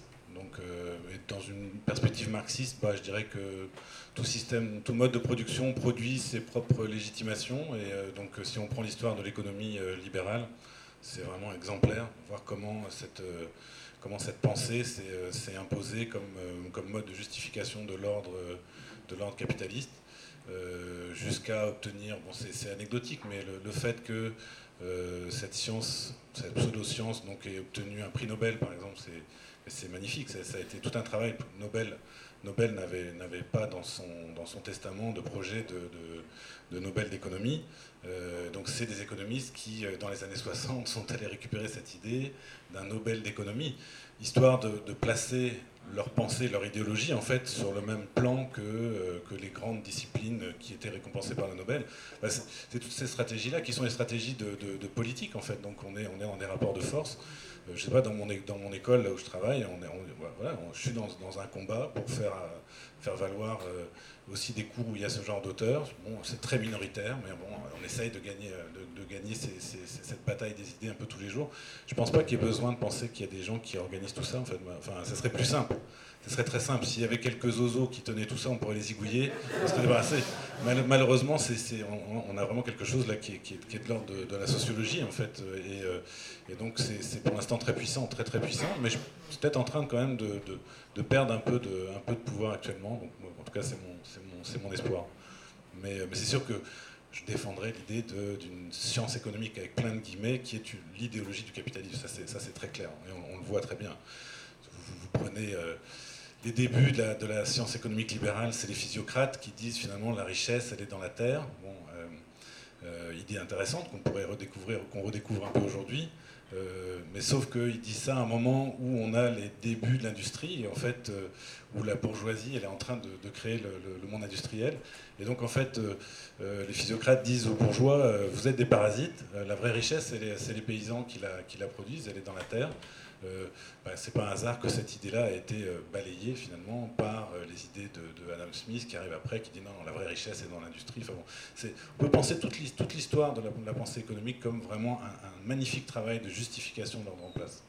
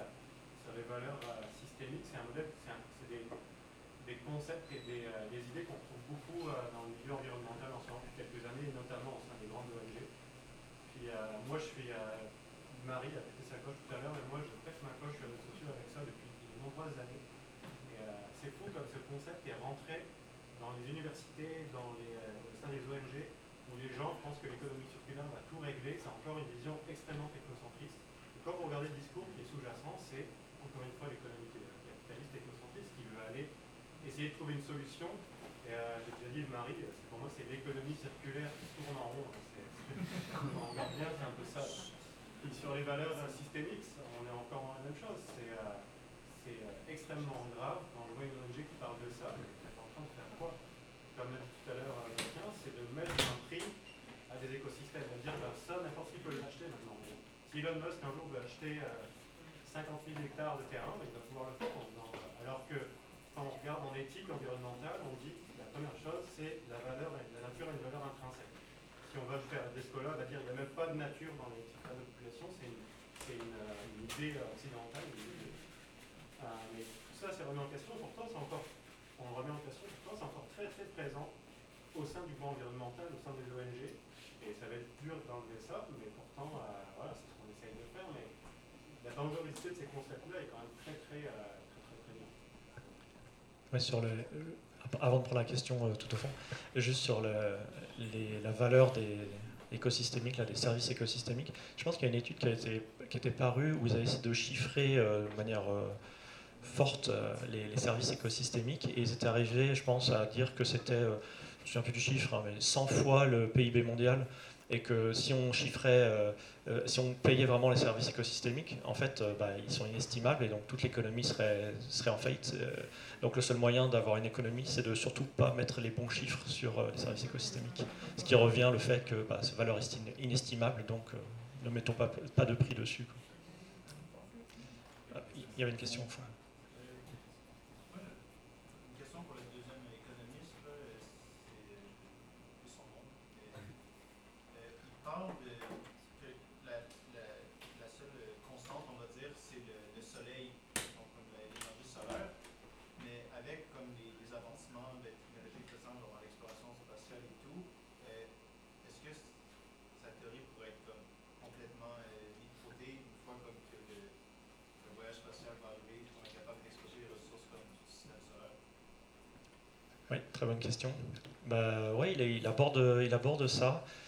Et euh, un bon moyen de, se donner une idée de, de la tâche, c'est que de se dire que pour que ça, ça arrive, il faut qu'aller chercher un mètre cube de gaz sur Mars, ça, énergétiquement parlant, ça coûte moins qu'aller chercher un mètre cube de gaz n'importe où sur la Terre.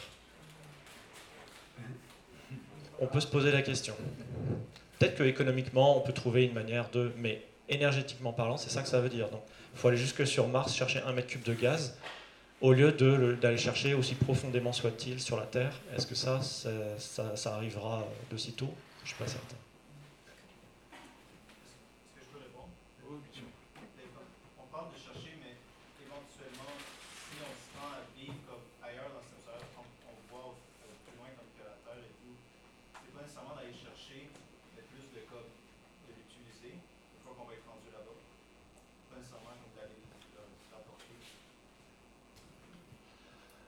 Oui, alors ça c'est tout un autre débat, la barrière énergétique à la colonisation de l'espace. Euh, euh, je vais botter en touche là quand même pour ce soir, mais euh, on pourra s'en reparler si tu veux, je te donne mon contact.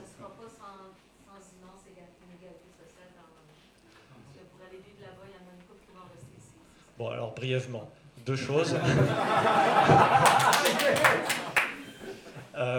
déjà, il faut voir le fait de vivre dans l'espace euh, ne serait-ce que sur la station euh, internationale, hein, qui, quand on regarde la Terre de loin, elle, est vraiment au ras euh, de, la surface de la Terre, juste hors de l'atmosphère. Il faut voir ça comme une extension de la Terre. C'est pas l'espace, c'est l'extension. Même si on vivait sur la Lune, on vivrait sur une extension de la Terre. Donc, ce seraient les ressources de la Terre qui, permettraient à cette extension de survivre. ça, c'est un, un, premier aspect. C'est pas une réponse, mais disons que c'est un élément de réponse.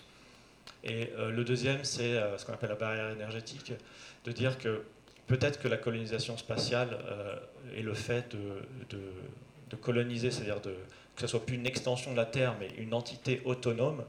Peut-être que le coût énergétique pour arriver à faire ça, c'est de détruire complètement la planète, la nôtre. Est-ce qu'on veut prendre ce risque-là?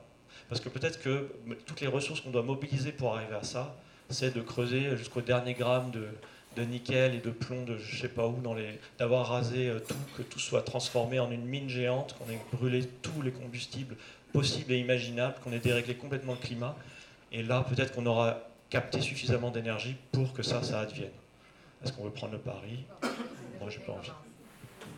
Je voudrais juste ajouter une réponse euh, non scientifique et très triviale, mais de ma compréhension, c'est euh, vu comment on gère un peu les ressources et notre mode de vie sur la Terre, même si euh, en termes d'énergie et de matière, on arrivait sur une autre planète, je vois pas pourquoi on s'en sortirait mieux là-bas. Ce serait un peu ma réponse de. Bah, plus un aspect moral. De... Il y a une phrase, je sais plus de qui, comme ça euh, avant de terraformer Mars, il euh, faudrait terraformer la Terre.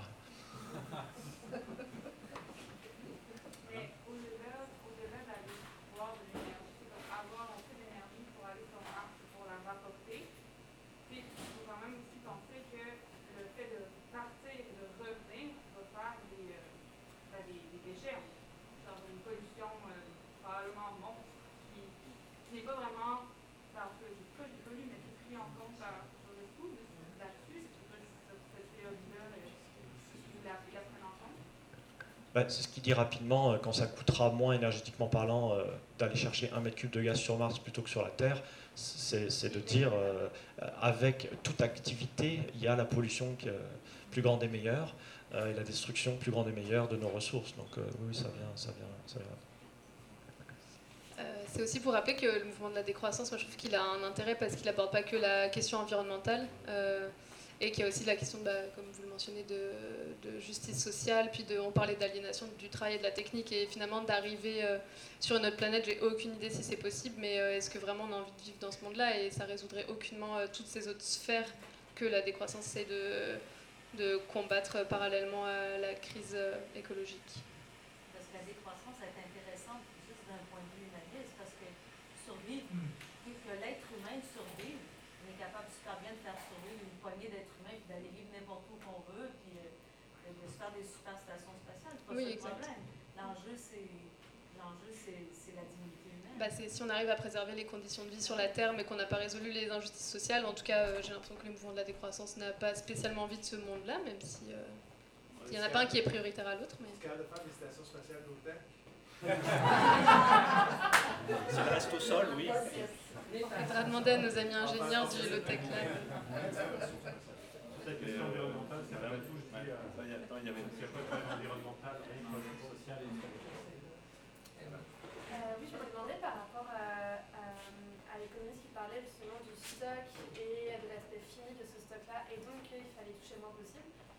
Mais je m'étais dit, mais tout dépend en fait de la vitesse à laquelle le stock s'épuise naturellement et à la vitesse à laquelle on l'épuise. Parce que si ce stock-là s'épuise euh, à son rythme d'ici 10 milliards d'années, bah, si jamais nous on l'épuise en 10 millions, c'est pas si grave, dans 10 millions d'années, on sera plus. Ouais, c'est un bon point. En fait, euh, le point sur lequel il insiste, c'est que euh, l'humain a développé une dépendance vitale à ce stock. Euh, à l'époque, on était chasseurs-cueilleurs, on n'avait pas de dépendance vitale. C'est-à-dire que ce stock pouvait euh, s'épuiser en X temps, on s'en fichait, on aurait quand même survécu. Ce que la civilisation en termes industriels, euh, enfin, c'est pas le terme qu'il utilise, mais notre civilisation utilise ce stock de manière vitale. S'il n'y a pas de pétrole, on ne mange pas. Je caricature, mais rappel. Donc, euh, donc, à partir du moment où ce stock est vital à notre survie, euh, sa disparition euh, sera fatale à notre survie. Donc c'est là que les échelles de temps sont, sont importantes et qu'il ne faut pas faire n'importe quoi avec ce stock. Est-ce qu'il justement, les échelles de temps lui, non, alors il quantifie, mais bon, ça date de 1970, euh, la quantité d'énergie euh, de la consommation mondiale, enfin la- pas la consommation, on ne consomme pas l'énergie, mais la dégradation mondiale euh, vis-à-vis du flux solaire euh, et du stock terrestre. Et en fait, son point, il est vraiment qualitatif, mais je pense qu'il il répond, c'est que le flux solaire, il, déjà, il est très important en fait par rapport au, stock terrestre. Et en plus, il il est indéfini, enfin quelques milliards d'années. Euh, donc, euh, en fait, en proportion, euh, il est infiniment plus grand que ce stock terrestre. Donc, dépendre du stock terrestre est, juste pas rationnel. On devrait se tourner vers ce stock, ce flux solaire.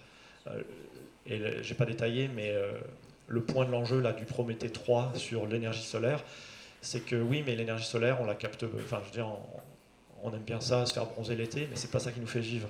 On a besoin de convertisseurs énergétiques pour ça, et les convertisseurs énergétiques, eux, ils sont faits de matière.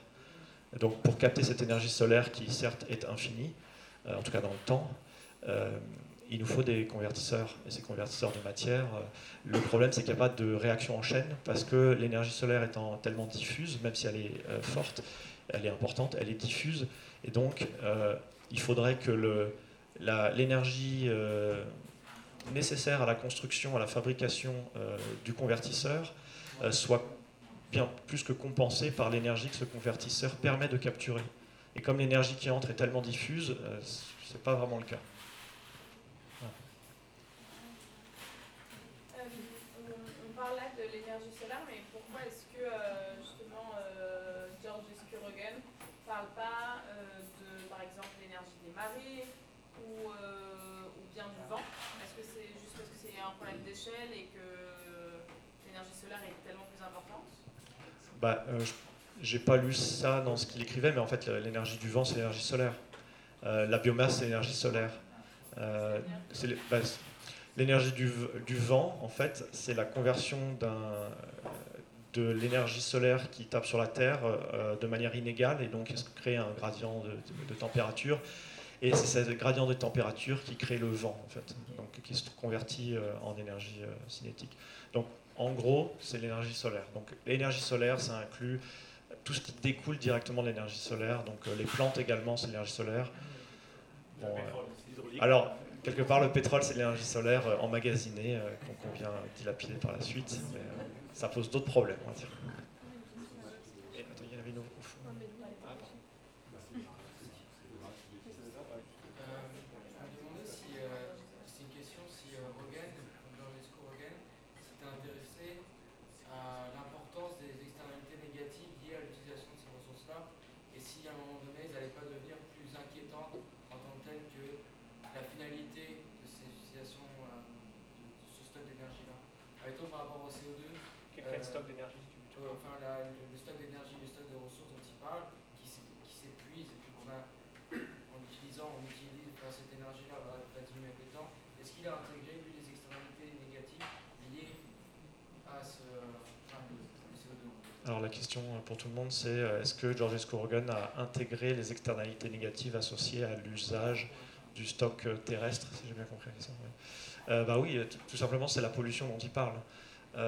les déchets et la pollution. il, parle beaucoup de pollution. Là, quand on parle de déchets, c'est que l'utilisation dégrade donc ce stock. Donc déjà, c'est quand même pour l'instant une externalité, mais c'est quelque chose de, dommageable.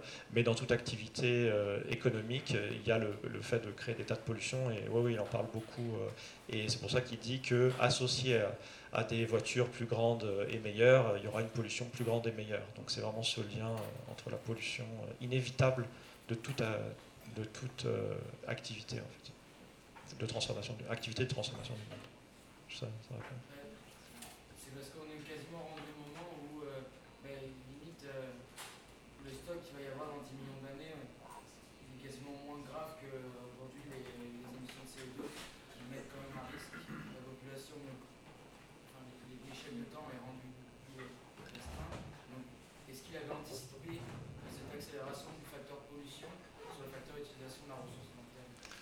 Euh, de mémoire, euh, il ne se concentre pas sur l'aspect euh, on va tous crever à cause de la pollution, mais il réfléchit plutôt aux limites absolues. il essaie de déterminer vraiment le cadre le plus large possible de notre prison, on va dire, de notre dilemme, de notre problème, économique, comme il l'appelle. Et c'est sûr que lui, vraiment, son entreprise, c'est de définir de manière absolue et physique les cadres dans lesquels on peut évoluer. mais il y a d'autres limites qui peuvent être sur lesquels on peut buter bien avant, euh, mais il n'insiste pas là-dessus, euh, outre mesure. On va peut-être prendre deux questions encore. qui n'a pas parlé Oui, c'est vrai que toi, Vas-y, vas-y. Non, moi j'avais une question par rapport aux auteurs et puis pour voir comment la décroissance au niveau social, de manière volontaire, pourrait être possible. C'est vraiment comment vous voyez ce qui s'est passé durant ces 200 dernières années par rapport à la croissance. Est-ce que vous le voyez comme un fruit de cette idéologie de productivisme, de structure sociale qui pousse à faire plus et plus encore, ou bien comme une conséquence d'une espèce qui découvre cette énergie fossile et qui, comme en quelque sorte, subit tous ces effets de je commence à produire plus, à générer plus de démographie et ainsi de suite, à faire des avancées scientifiques quelle est l'œuvre, quelle est la, quelle est la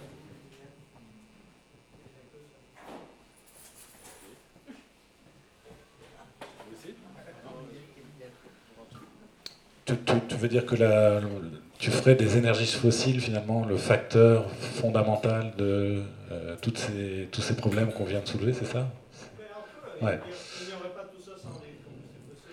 Ouais, mais est-ce que pour autant c'est le, facteur déterminant? Je pense que bah, dans la décroissance en général, on dirait non. Euh, on dirait qu'il y a, euh, c'est plutôt la dynamique capitaliste qui va s'emparer de possibilités de production nouvelles et qui, qui d'ailleurs explique que en termes énergétiques, depuis 200 ans, on assiste à un empilement des, des, euh, des sources d'énergie utilisées et pas de substitution.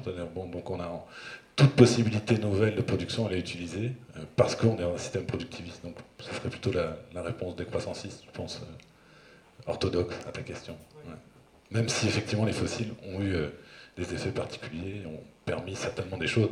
Je rajouterais juste peut-être par rapport à la discussion sur les énergies, c'est que ce que dit peut-être pas clairement euh, Rogan, mais ce que disent certains de ses commentateurs, c'est que euh, oui, on a l'énergie solaire avec toutes ces, toutes ces déclinaisons, euh, et bien entendu, on, y arrivera d'une manière ou d'une autre, s'il y a encore des humains, mais ça voudra dire quoi? Concrètement, c'est que nos capacités de production vont décliner en fait. C'est-à-dire que ces, fossiles aujourd'hui nous, nous donnent nos capacités de production.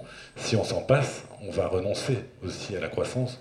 Donc quand on nous parle d'une transition énergétique qui pourrait se faire sans renoncer à la croissance, ça, ça fait partie des mensonges de l'heure aussi. En fait, on, a, une vraie limite du côté de la, concentration question pour Bastien euh, sur la pensée de Georges Storogen, euh, et notamment par rapport au nucléaire. Euh, Est-ce qu'il y a une nuance par rapport à la production d'énergie par rapport au nucléaire Et question sous-jacente, mais qui est peut-être un peu plus grande, euh, c'est le lien entre la production d'énergie grâce au nucléaire et la décroissance. Est-ce qu'aujourd'hui c'est... Enfin, quel est l'état du sujet aujourd'hui par rapport à ça sur Georges Rogan et le nucléaire. Euh, bah dans les technologies, euh, enfin les, avancées prométhéennes, là, Prométhée 1, euh, la maîtrise du feu, Prométhée 2, la machine à vapeur. Bah, en fait, le nucléaire, c'est juste une grosse bouilloire. Hein. Une centrale nucléaire, c'est une grosse bouilloire. c'est juste que la source chimique qui permet de générer la chaleur, c'est du nucléaire au lieu d'être du pétrole ou du charbon. Mais fondamentalement, ça ne change, change pas la donne. On chauffe de l'eau, et c'est une machine à vapeur qui produit de l'électricité, par exemple. Donc, de ce point de vue-là. L'entropie nucléaire est faible. Donc, est-ce qu'il peut nuancer Est-ce qu'il aurait pu nuancer euh, Tu veux dire sur. Euh, par rapport au second oui, sur le fait que l'énergie nucléaire, euh, potentiellement par masse, nous fournit beaucoup plus d'énergie. Enfin, voilà. nous fournit, on a à notre disponibilité une énergie libre beaucoup plus importante. Euh, ça, j'ai pas, j'ai pas vu qu'il l'abordait, mais encore une fois, euh, euh, pour ceux qui trouvaient que Limits to Growth euh, prenait trop de hauteur, il bah, faut, voir Georges Rogan, là, elle a une hauteur stratosphérique. Il essaye vraiment de résoudre le problème de manière absolue. Donc, absolument, c'est du combustible fossile. et c'est peut-être là un petit peu sa, sa limite, enfin, à la fois son ambition et sa limite, c'est qu'il nous donne le cadre de notre prison de manière tellement large que effectivement, à l'intérieur de cette prison sur laquelle on est voué à décroître et, et en fait à disparaître, euh, on, a une, on, peut faire des choses. C'est comme on va tous mourir un jour, mais entre-temps, on peut faire des choses. Euh, donc ça ne dit rien sur cette partie-là, même si euh, il a quand même un programme bioéconomique, donc il dit des choses en gardant cette, en tête cette limite absolue.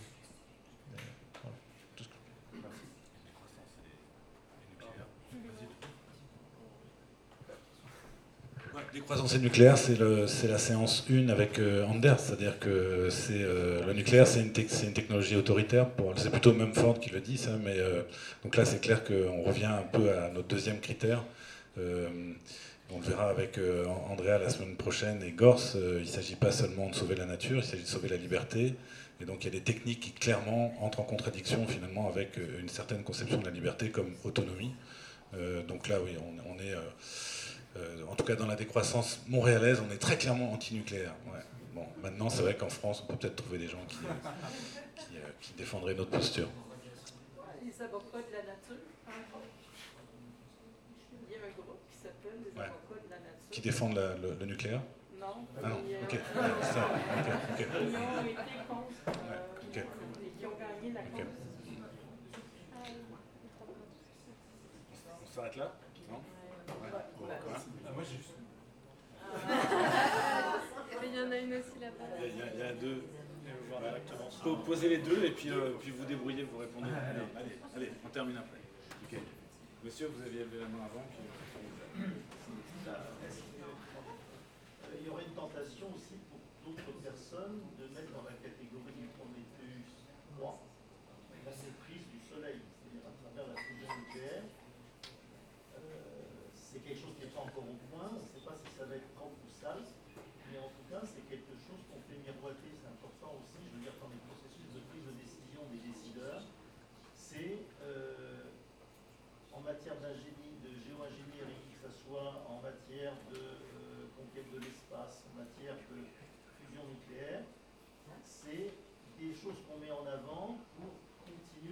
raisonner sur un changement de système. Mais euh, ça, il faut le prendre en compte aussi. hein. Je veux dire que le- l'oreille des décideurs, euh, Macron en France, il a déjà prévu ses, ses 6 EPR. hein. Il va y avoir une consultation citoyenne, mais le programme est déjà lancé. Une tendance lourde. Et euh, en matière de fusion nucléaire, est-ce que, euh, comment dire, euh, Schumacher ou Rögen l'avaient intégré